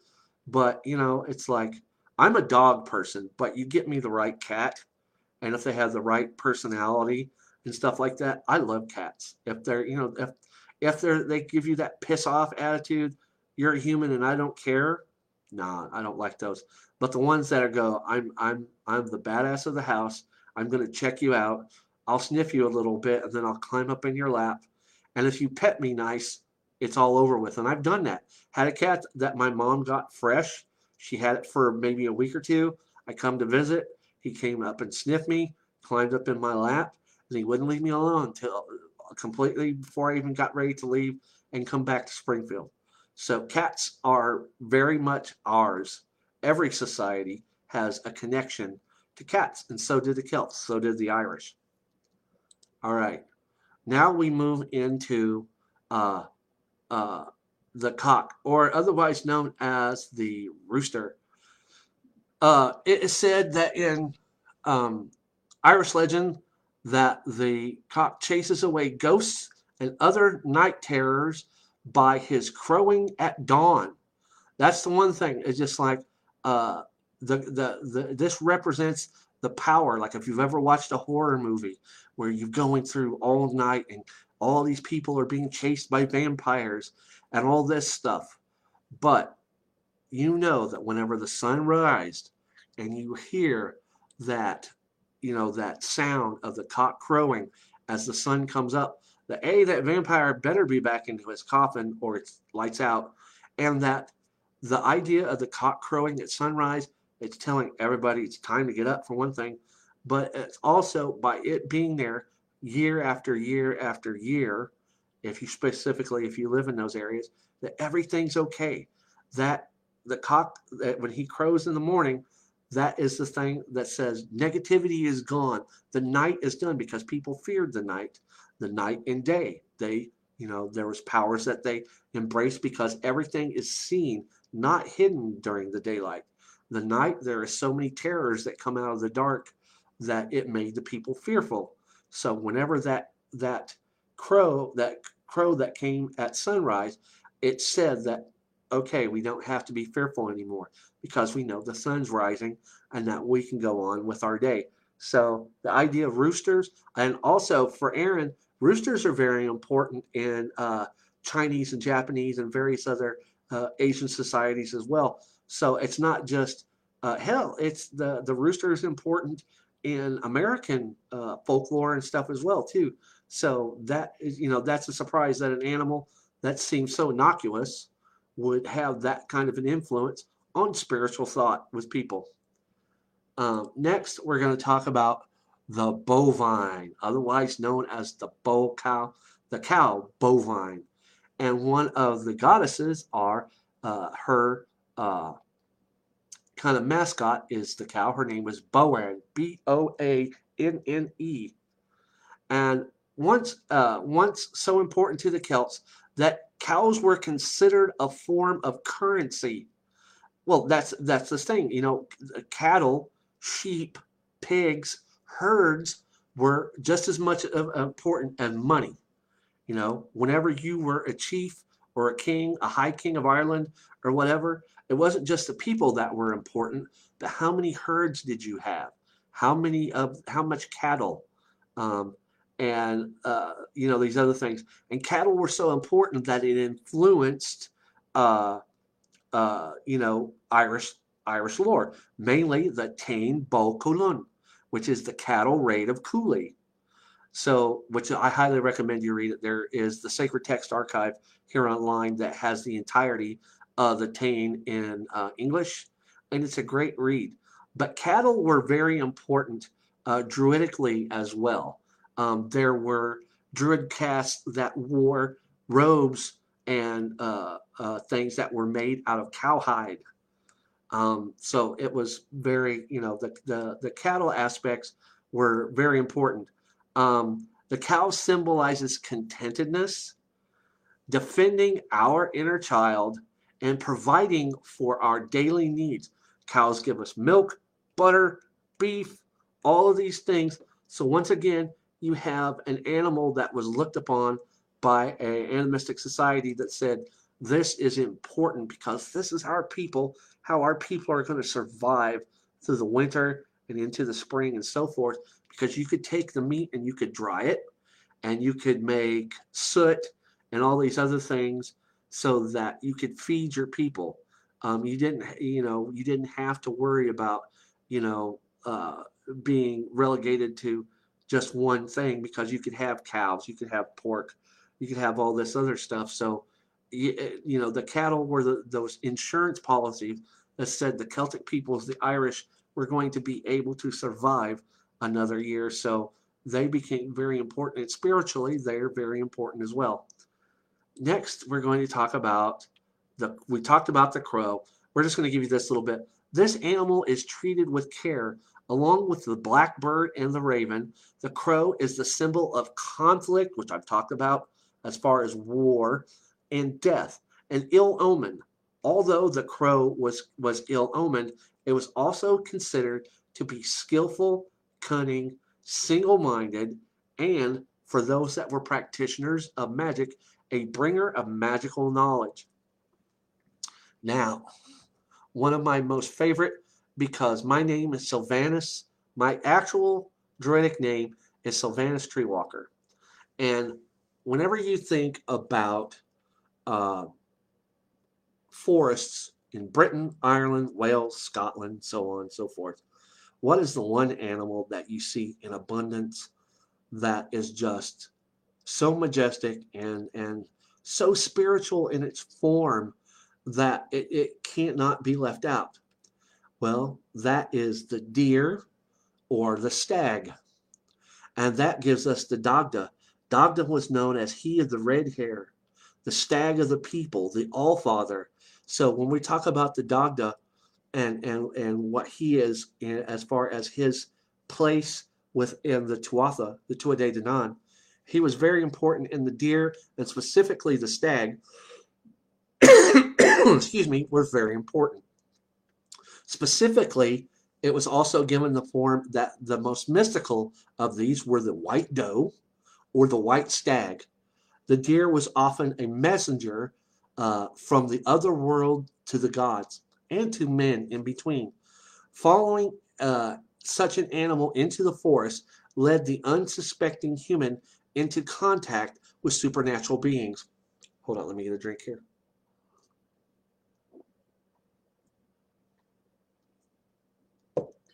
As an example of that, we look at the story of Oisin and Niamh. Oisin went on a hunting trip with his uncle and his uh, cousins, and they come into a forest. And Oisin uh, says, I'm going to go off this way and see if I can find uh, a deer for us. So they go off, and he is by himself, and he sees this beautiful deer. He goes, All right, I'm going to you know, get this. And he goes after it. The deer leads him on a chase, and he comes around this one tree. And instead of finding a deer, he finds this beautiful young woman standing in a white dress with long flowing hair. And she says, Oisin, my name is Niamh, and I am a daughter of the king of the fairy. And so Oisin and Niamh go into the underworld, the other world, and uh, he was there for 300 years. And basically, what had happened was at the end of the 300 years, which seemed as of just a minute, just a blink of an eye for, for what the actual time was, Oisin said to Niamh, I miss being with my people. I miss my family and all this stuff, you know. He goes, Can I go back? And the, the, the fairy king says, Yes, uh, you can go back. And he had been on a horse. Um, his horse was still there, but he goes, um, Whenever you go back to your people, you're going to have a hard way with it. And he goes, Why? And he goes, You'll have to stay on your horse uh, to be able to go back. Because basically, you know, he was stuck there in the other world with the, the king of the fairy and Niamh, his daughter. So he goes up and he's on his horse and he's riding to find his uncle and his cousins. And he's going down a road past a farm where a couple of farmers uh, are trying to get their plow to come up out of a ditch. And they go, he goes, What's the matter? And they go, Our plow, we can't get it to, you know, come up out of this ditch. And uh, so Oisin goes, All right. He gets off of his horse and goes to his his his people and he helps them to do it. As soon as he as his feet touch the ground, he becomes as of an old man because as long as he stayed onto the horse, he would be immortal. So basically, he gave up his immor- excuse me, he gave up his immortality to help his people. And so that is a great story. If you want to see a great representation of that story, um, you can go to YouTube and look up the the uh, story of Oisin and Niamh by Brian Froud. Um, if any of you have the elves, dragons, fairies, those hardback books that they used to sell at Walden's that were about so thick, and you opened them up like a pop-up book, and they'd have little crystals and gems and stones and pop-up dragons and things like that. Those were done by Brian Froud, and this was a animated version of that story. Matter of fact, the name of it is called Elves. As a matter of fact, thank you or no, it's called Fairies, excuse me. And it is, the entirety of it is available on YouTube. So if you want to check that out, I would highly recommend it because it kind of gives you an idea of what that story was about. And also, it's just a regal deer and the stag. I mean, it's such a regal being, such a regal animal. Um, some people say in Africa, the lion is the king of beasts. I believe in the European and mostly the Celtic and British Isles and stuff, the stag is the most spiritual and most relevant because of its tying to kings and to the gods and these different things. So, working with ritual and divination and things like that, you definitely want to work with uh, the stag. Then we have another one, which is one of the most, uh, um, you know, uh, important for uh, uh, as far as you know the lore. Have any of you heard of the story of Finn McCool? Uh, cool, the Mac Cool, C U M H A I L. A cool is a dog or a hound. Hounds are often meant, mentioned in the uh, Celtic myths, such as Bran and Ciaran, which belonged to Finn McCool. Finn McCool was um, uh, uh, kind of like their master. Okay, he was the one that uh, brought them around. And it says dogs represent and hounds represent tracking skills and the ability to scent a trail and companionship that they bring to their master. Also, in various other stories, such as the Hounds of Hell, Cerberus, the three-headed hound, was the keeper of the uh, uh, one of the keepers of the river Styx. Once uh, uh Charon brought people across the river whenever you got to the other side of the river Styx. Cerberus would be there, and you would have to get past Cerberus to further make your way into uh, the other world. So, just uh, with that tie to there, you have um, uh, the, you know, the the like I said, how animals, the animism wasn't just tied to one place. So you have those. Another one that I've just almost pop, uh, forgot is the crane. And the crane is where we get, I don't know how many of you are uh, initiated into a, a druidic tradition or work as solitary druids now, but one of the things in druidic regalia that we have is something called the crane bag. The crane bag is the bag of mysteries. And the bag of and the bag of mysteries, the crane bag is where we place items for ourselves that are very important that we want no one else to see. Um, they are hidden away, and we only bring them out for various ritual times. And I, my crane bag is in my bedroom, put up with my robe. And a, a very cool friend of mine uh, took some white tanned deer hide and some deer bone and stitched it all together, put some uh, st strings off the end of it, and made the, the snap out of a deer bone. Um, and so whenever you have uh, also, uh, I don't know if any of you listened to Jethro Tull, but if you've ever seen Ian Anderson play the flute, he stands on one leg. And that right there is from Druidry 2. It is called the heron pose. And the heron pose is what's done whenever you are wanting to contemplate the future or scry or look into a situation.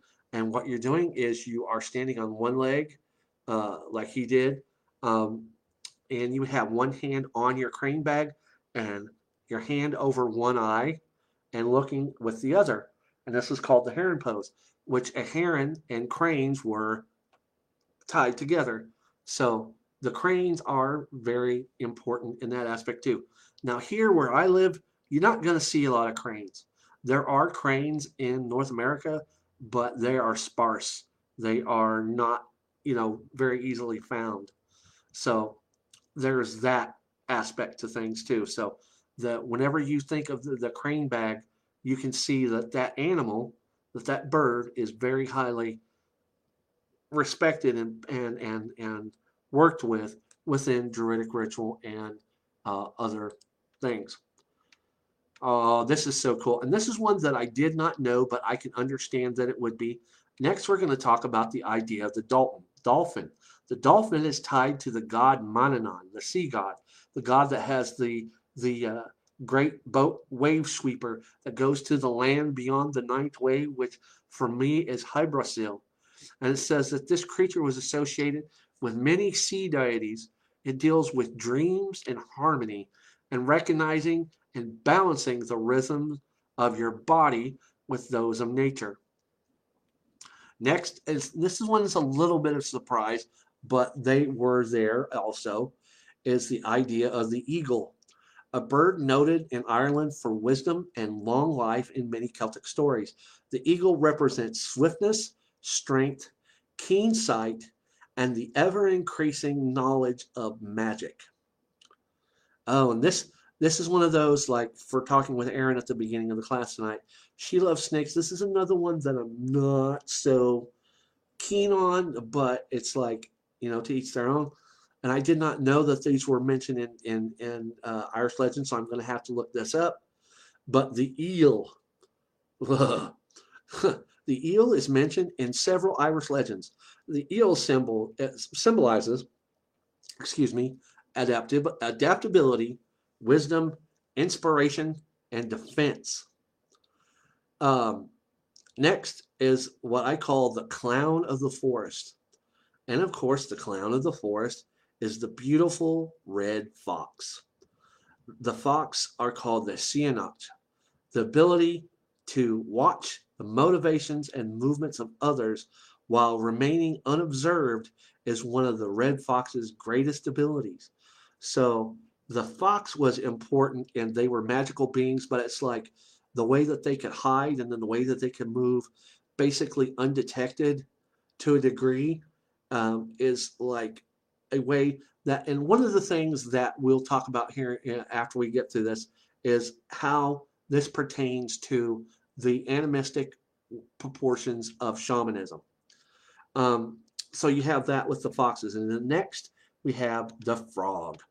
The frog is considered the keeper of courage.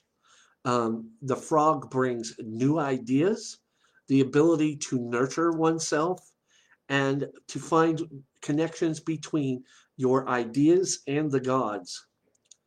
Um, then we have the hare or the rabbit, both, an animal sacred to the gods.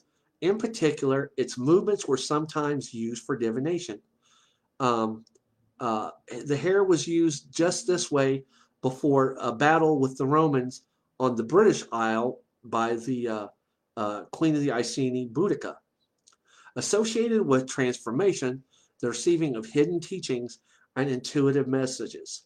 Um, also, uh, the hare and the rabbit are highly uh, tied to fertility. You know, I mean, that's one of the, the egg and things like that. Those are one of the things that we as pagans and those that follow pagan traditions see as one of the main, uh, you know, arbiters of fertility, especially at Beltane, on through midsummer and various other times of the year.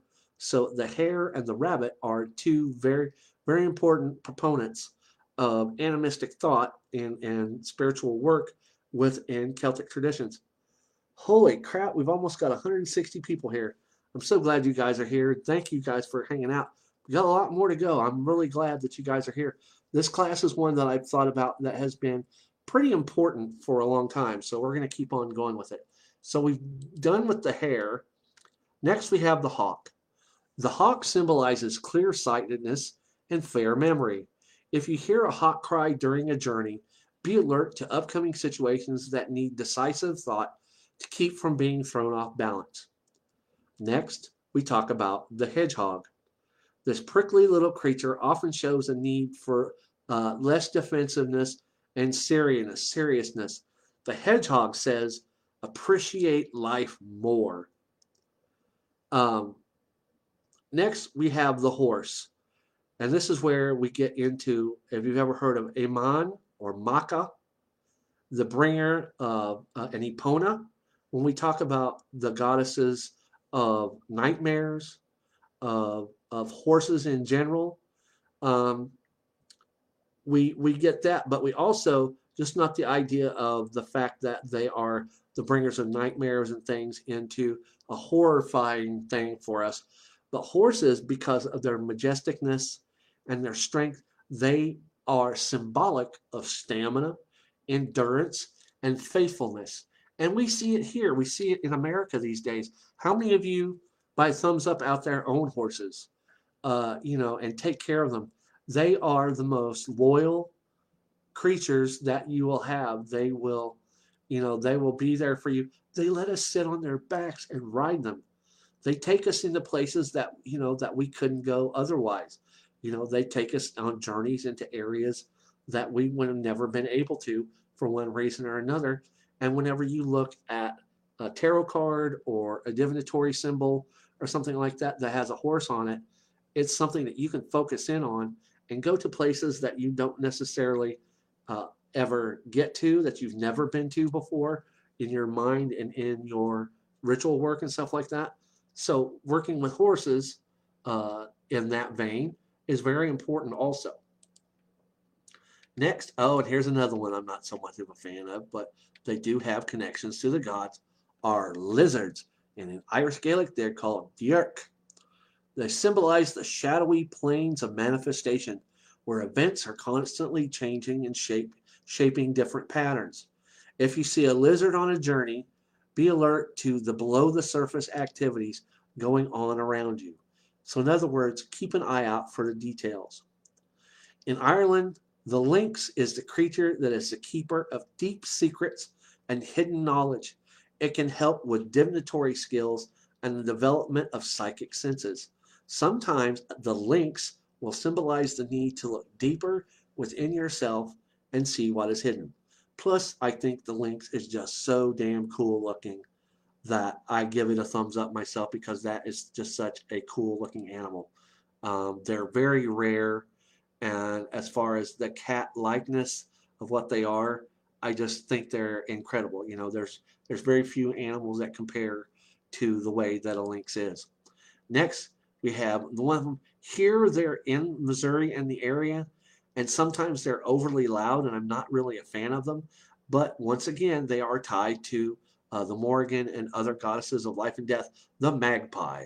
The magpie deals with omens and prophecies, and they bring forth the mysteries of life and death. Next, we have the mouse. The mouse represents secrets, cunning, shyness, and the ability to hide in times of danger. Its appearance often signals the need to pay attention to details, especially the fine print in contracts or when in conversation, the double meanings that people try to throw your way. Next, we have the Doran or the Kuduv, which is the otter. The otter is a strong protector who helps with the gaining wisdom, finding inner treasures or valuable talents, faithfulness, and ability to recover from any crisis. Uh, in Ireland, with the gods and the otters, it is meant to be that you should enjoy life instead of just enduring it. Next, we have the Cailleach, which is the owl. The owl in Ireland says that it can help to unmask those who would deceive you or take advantage of you. So when the owl says who, that's the thing right there. You have to think who is doing something, who is not being right with me, right with my situation, um, and so forth. So the owl is like one of those guys that unmasks things, but you have to think about it. Next, we have the pig. And the pig, like we talked about the boar, um, is the spiritual food that is necessary for the Irish shaman. So, in other words, whenever shamans would go on journeys uh, to the other world and various other things, one of the things that they would ingest and eat lots of is pork. They would eat a lot of pig meat to help them uh, find the visions and things that they were doing and stuff. So, surprisingly, the pig is very important in Irish shamanism. Next is the rat. Rats are sly, sometimes aggressive creatures who track down whom the gods seek. They are kind of like uh, thieves that go looking for, for someone in the night to, you know, to make their presence known to the gods. And they are fearless and they defend themselves with great ferociousness.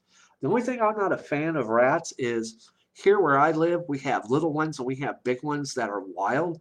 And one night I was asleep in my bed in another house in another part of town before I live where I am now. And I had a big rat climb up in my bed and I started to swat it away because I didn't know what it was. And it bit me and it made me jump so hard out of my underneath my blanket that my blanket flew off and I slapped it clear out my bedroom door. Then I had to get up and go grab a broom and chase it out of my house. And I didn't get, you know, any diseases or anything, but my finger did bleed a little bit. And that kind of freaked me out. But no, he was about that big. And he climbed up in bed with me. And that freaked me out. So, unfortunately, I am not a fan of rats. Not even the ones that people keep as pets. Because after that, that just kind of threw it out the window for me. but they are spiritual. They're something that you can work with uh, as far as within your spiritual life.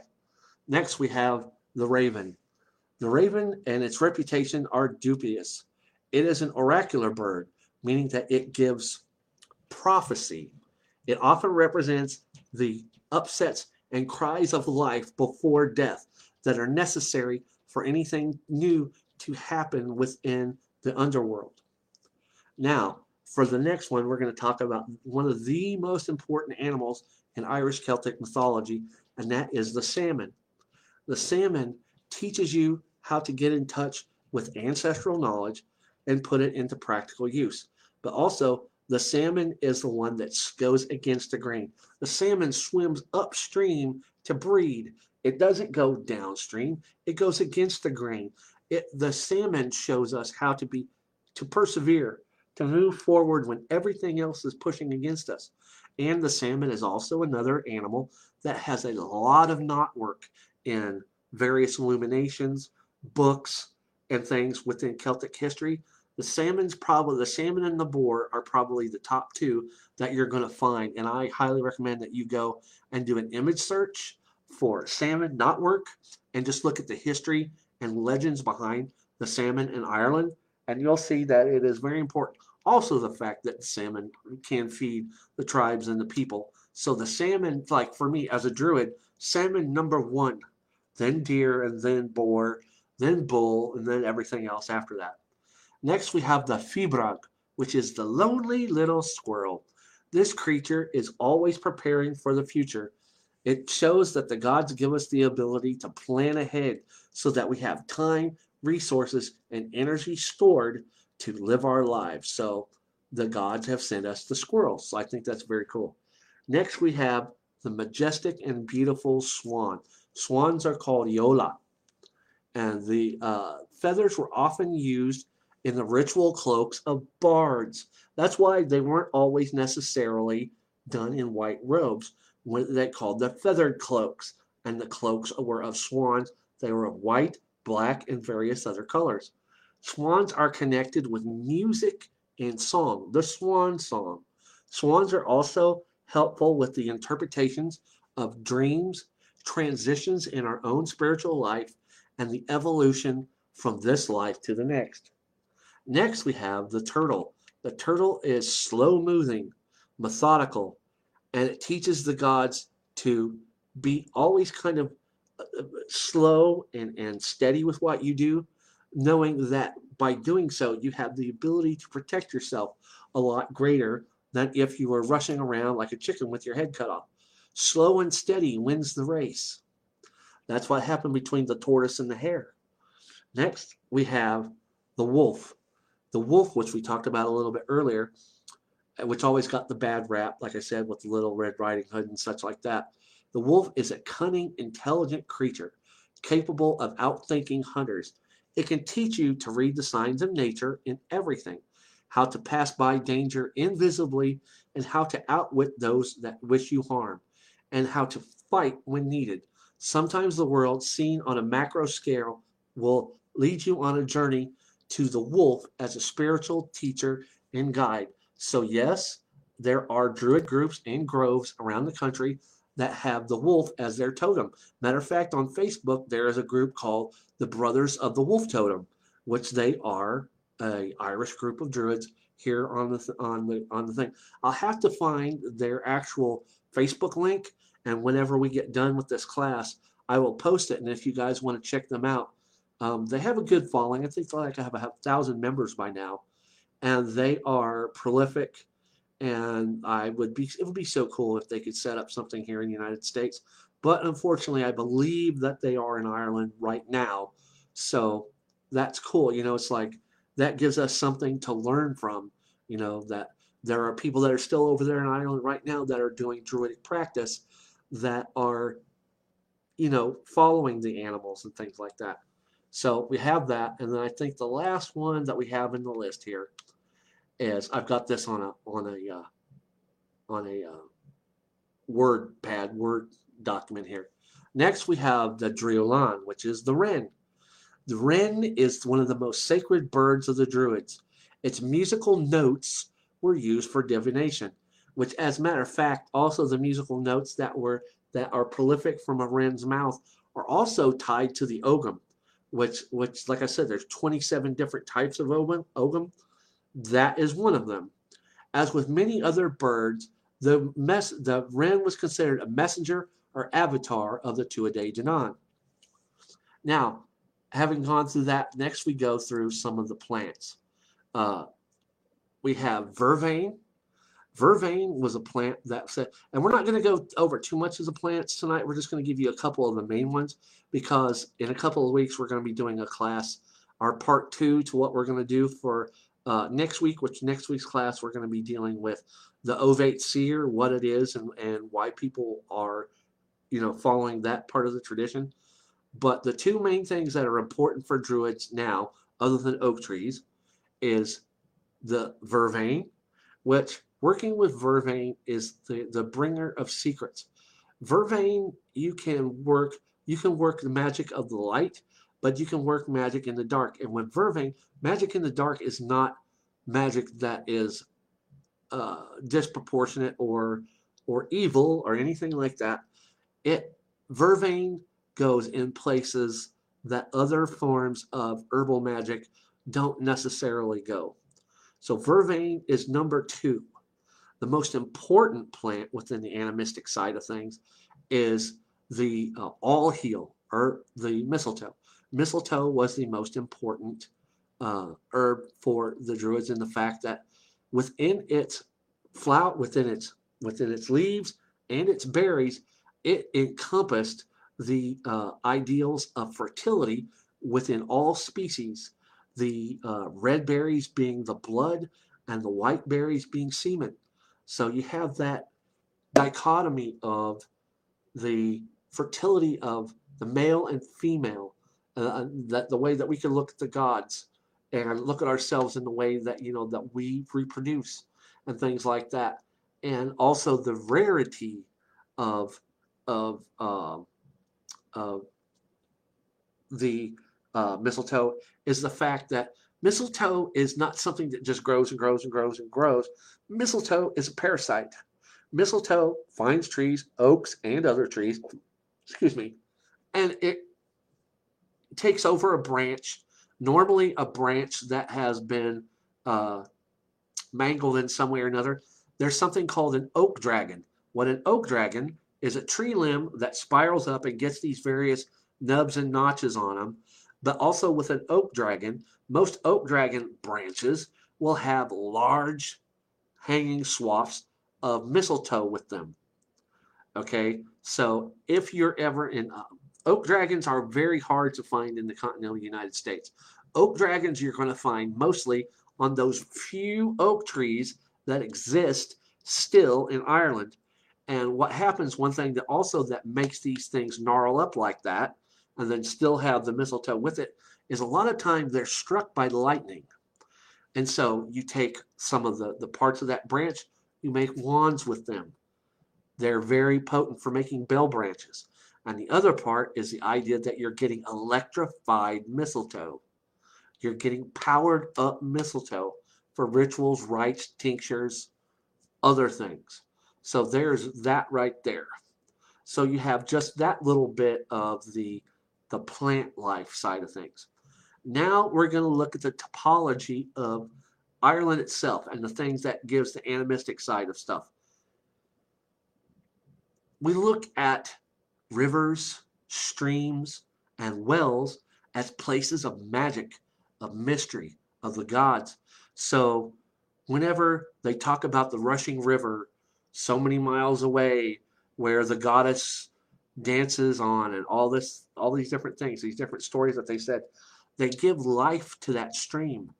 They talk about the well of st bridget. They talk about the well at such and such fort the well of, of, of, of tara and all these different places those wells are springs that bubble forth with fresh water that are you know the places that you know sometimes whenever you're in a dire situation and you're out of water and you're traveling and you just are in despair where do you go? You look for that place of solace. You look for the sacred well. When you find that water it is so cool fresh cold delicious and life-giving that those places were honored whenever things were needed people would travel from their town their village their town whatever and they would go to these sacred wells, springs, lakes, and what have you, and they would make petitions to the gods and say, We need this, we need that. So that was very important there. Also, whenever we've talked about in the past where we get stuck with this, holy crap, almost 190 people. I love you guys. Thank you for coming and hanging out tonight. One of the things that we talked about in the past is the idea that uh, druids are hooked up with this thing where we sacrifice, okay? You know, the human sacrifice thing. Well, it's not just sacrifice in that, you know, with the idea of seeing the movie The Wicker Man, all these different things. There's also the idea of sacrifice to the gods. An example of that is let's say you're a high king and your people are about to be invaded by Rome or, or whatever. The Romans never did get to successfully invade Ireland, so we've got that out of the way. But let's say you're having something really big and dramatic that is about to happen, and you want to petition the gods to do something, you know. And we are so known for being selfish in our societal ways. uh, from time immemorial. Not just now, not just the way we are in modern society now, but even then. So, what's one of the ways that you could appease the gods? Make a sacrifice. How do you make a sacrifice? There were several ways. One thing was that you could uh, go to a lake or a stream and you could take one of your prized possessions A, a sword, B, an implement that you use to grow food or whatever, and you would make the petition and throw it into the lake and say, uh, uh, Dagda, Danu, uh, you know, the Earth Mother, this is my sacrifice to you in, in exchange for the things that we need. So that right there is the idea of what a sacrifice is. It's not the idea of that you're, you know, that you're, you know, killing someone to to do that. You're not killing someone, you're just doing that. And later on, those sacrifices came to things that um, we we became, you know, other fairy tales. Like remember the wishing well? Throwing something into the lake became the idea of taking a silver coin and dropping it into the wishing well and making a wish. Those things evolved over time. Um, the trees, trees themselves would be spaces and places where they were animistic enough where these trees, these groves, these giant behemoths that were used in oaks and various different things all over Ireland, they were given their own power too. The animistic side, that's the power, the animism, where you give a, a, a being or an object its own power. That's what animism is. And that's how it influences our spiritual thought. So you could go to these trees and people would hang uh, cloth or ribbons with things written on them that would be, you know, my daughter's sick, she needs to be healed. And over time, these trees would be called rag trees. Um, and then you had practices of the Irish, not so much, but the Scots a little bit more. They had, they were called knockers. And what you would do is you would take a rag and you would find a place not so far from uh, your home and you would wet that rag and you would knock that rag on the stone. And when you're knocking the rag on the stone, you make your petition to the gods and say, I need this, my family, my whatever, I need this. And it was, and there would be like a rhythm or a rhyme to it, and a certain amount of times that you had to do it. And then at the end of that, that would be the magical component of it, that you would wait and see what the gods thought about that. So, uh, pardon about me itching my nose, but we have massive allergy stuff going around this week. So, having said that, we go through all of this. So, we look at the things that we do as humans, and we can take from the natural world, we can take from everything else that isn't us the animals, plants, trees, boulders, mountains, volcanoes, the whole nine yards. And that's where our spirituality comes from. Even because once we take that, that animism, then we moved into the agrarian side of things. And once we started to develop more, that's where we started to kind of give the, the gods their place in the sun. And then as we moved away and became more monotheistic, then that kind of took the ideas of the gods and things away for a lot of cultures that were pagan, that are pagan, such as, you know, the, the Irish Celts, the Scots, the Welsh, and whatever. So that kind of developed over time. But at our core, at the very heart of being pagan from, from that time till now, the earth is important. The animals are important, the trees, the everything. It, you can't divorce it. And you can't divorce that from what we think whenever we honor the gods and we honor the ancestors. They're all imposed together.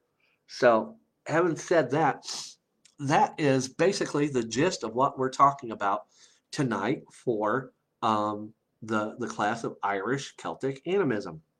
And there's a lot more other animals. There's more insects and things, but we would have been here for days if I would have really went uh, on a deep dive to find everything. But those are the main ones that are important. And um, there are books that deal with Celtic animism. There are some great authors, and I'm going to put up some of their names. Uh, there is stuff by uh, Tom McCowan. There are uh, even uh, Ted Andrews, even though it's not specifically Celtic, there are a lot of things that are tied to it.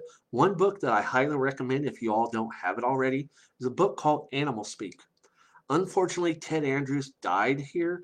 I think Ted Andrews and Tom McCowan both are dead, but uh, they both have that book. They have Animal Speak from Ted Andrews, and then you have Fire in the Head, uh, which was from Tom Cowan and they both talk about the animal side. Well, of course, animal speak, but also in Fire in the Head, you learn about where the animistic side kind of comes into how we deal with druidic inspiration with our own minds.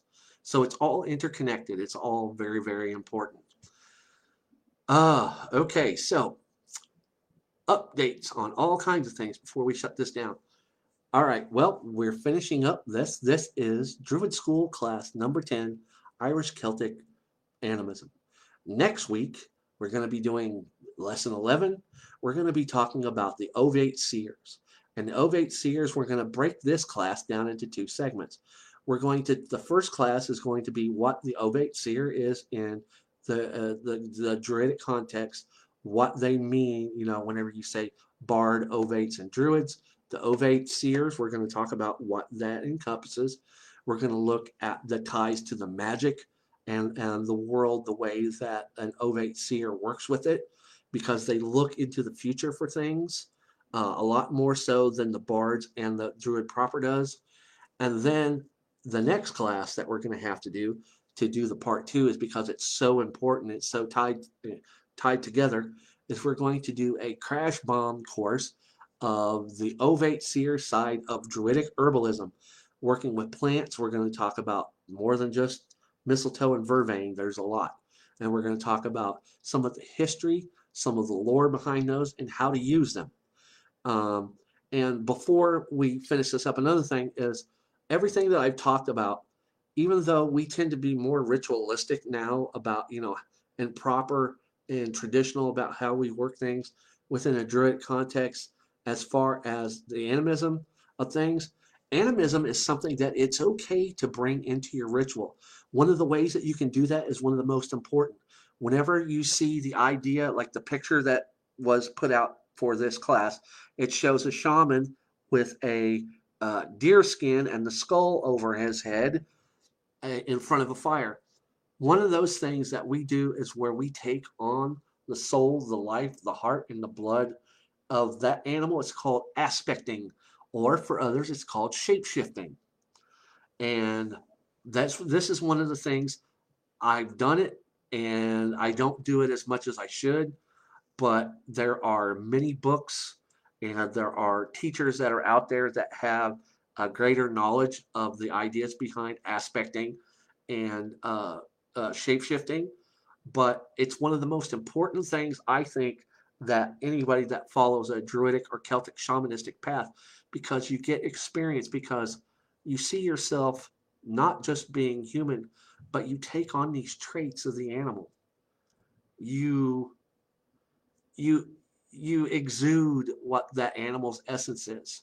And that's very important because you can identify with the animal, you can understand it more, and you take that energy and whenever you're not aspecting that animal, the traits of energy of that animal magnify your ritual energy they can. You know, they may not every single time, but that gives you the ability to really up the level of your own personal magical storehouse, the energy that's innate in your body, not just the energy that we take from the earth when we work ritual outside or in our homes or whatever, but we become batteries, bigger and better batteries for magical energy because we're taking the time to imbue that into us, into our soul, into our psyche, in these various places so that whenever it comes time to aspect or shapeshift and put these things out in various rituals, you're going from a one to a 10, just like that. And that's what we all want to do. I think you guys would, would say that, you know, that's one of the things that you want to do is make your magical and ritual practices something that isn't mediocre and just eh. You know, anybody can do an okay ritual they can speak it, they can mime it, they can say the words, they can do the ritual actions, but sometimes that's not enough. There are people out there that that will do that for their entire practice in their life. And that's great. You can't fault them for it because that's what they want to do. God dang, my allergies are messing with me. But on the other side of it, there are those of us that really want to get down to the nitty gritty and see what it is that we can do magically. And the reason why I do that is because I'm not selfish.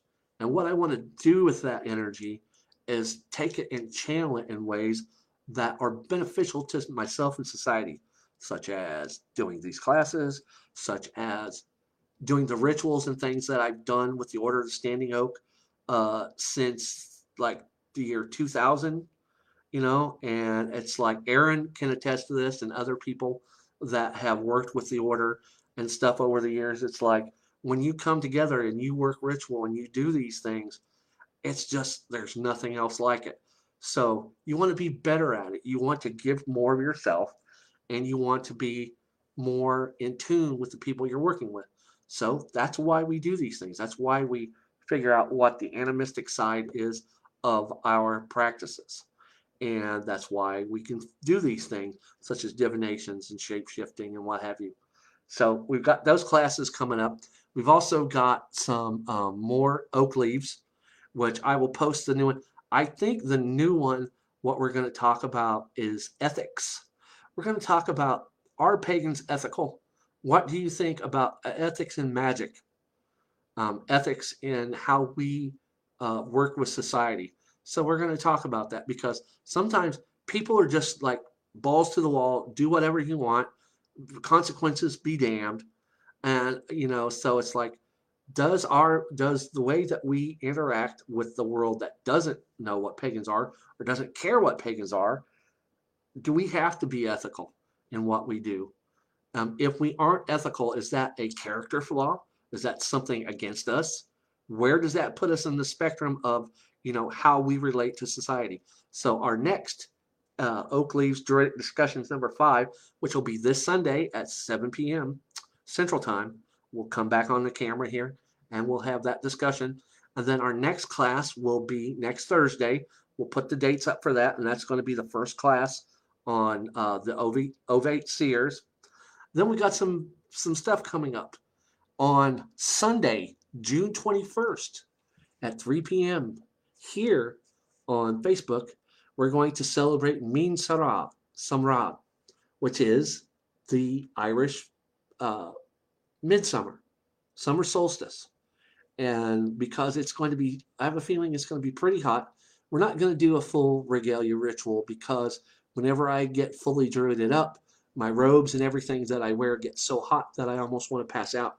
Because even in this apartment, which is not the greatest, the uh, the uh, air condition doesn't work good enough, so you almost want to pass out. So what we're going to do, instead of doing a full ritual, is we're going to do poetry readings. We're going to do meditations on the longest day, the magic that comes from eternal sunlight. Excuse me, got something in my eye. So we're going to just go over that and just be druids for that day. And we're going to go from 3 o'clock until we get done. And it's free. Nobody, somebody asked me, they were from Finland earlier today.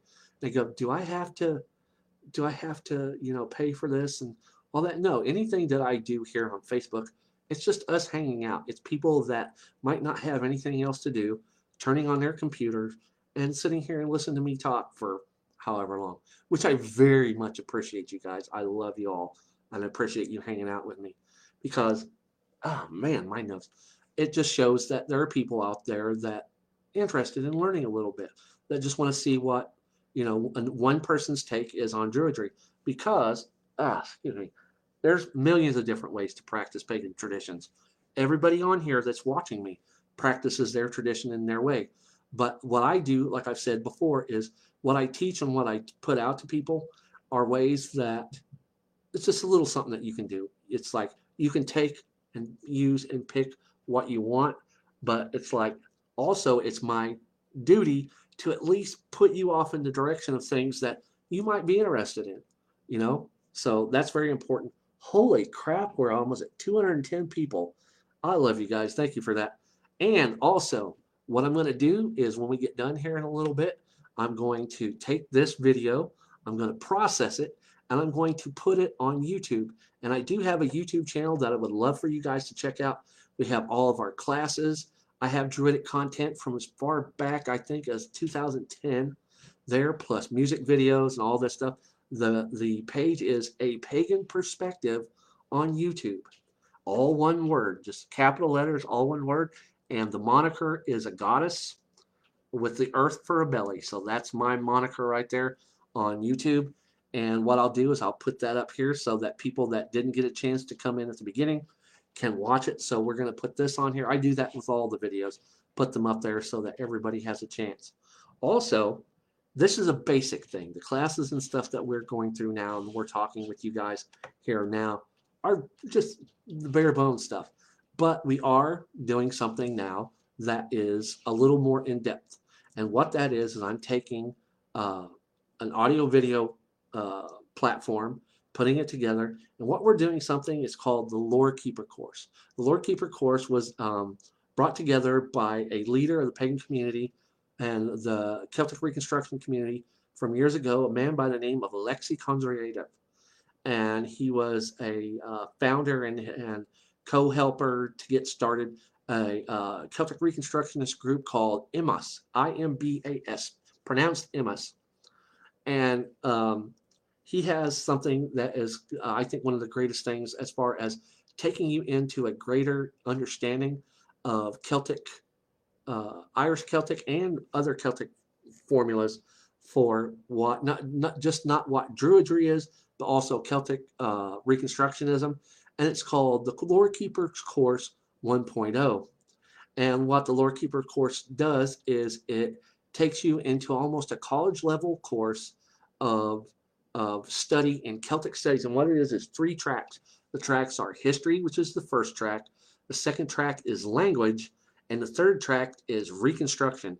And basically, that third track is taking the history and the language from uh, Ireland and Scotland and various other Celtic uh, parts of the world and taking that reconstruction track and using it to influence how you work with the gods and work with your own path. And it is narrated by me and we go through uh, each one of the tracks gets its own separate video. And then once we get to a certain point I make up a PDF that has uh, multiple choice and essay questions and you can take that as a gauge of what you're learning from it and to get your ideas and thoughts and feelings on what you're getting out of learning for yourself Celtic studies.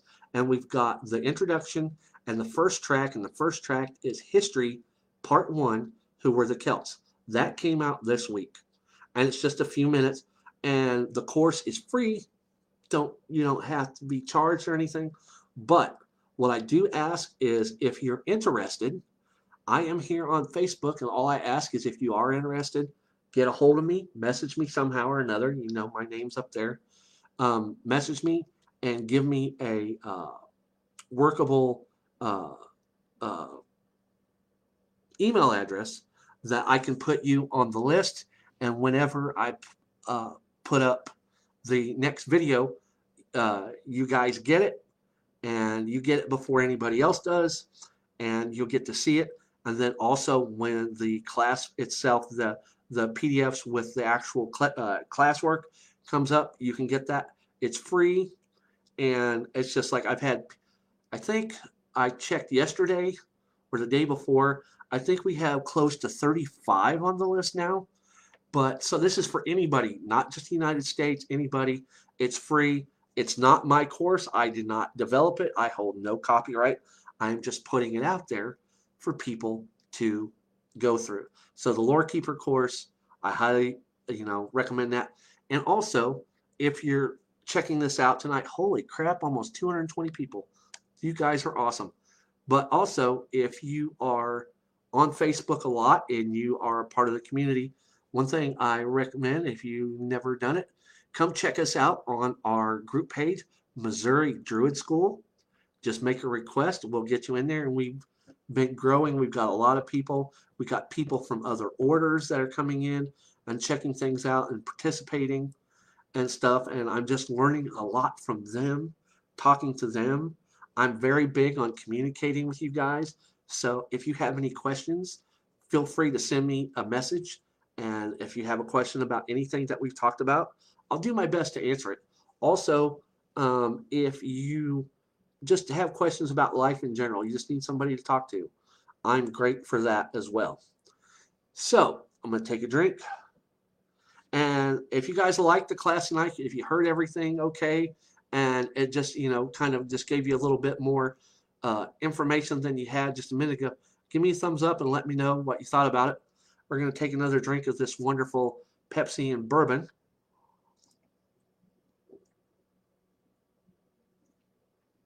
Oh, God, that's so good. And we're going to slow things down and things out that the way we always do with classes and our discussions and stuff. Get yourself situated, get nice and comfortable. Sit back, close your eyes, and we're going to take three deep breaths, and then we're going to chant the Awen.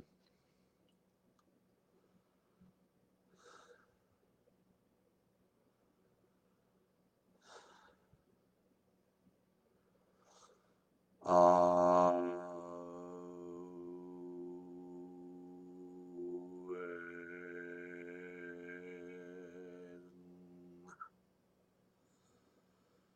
Ah.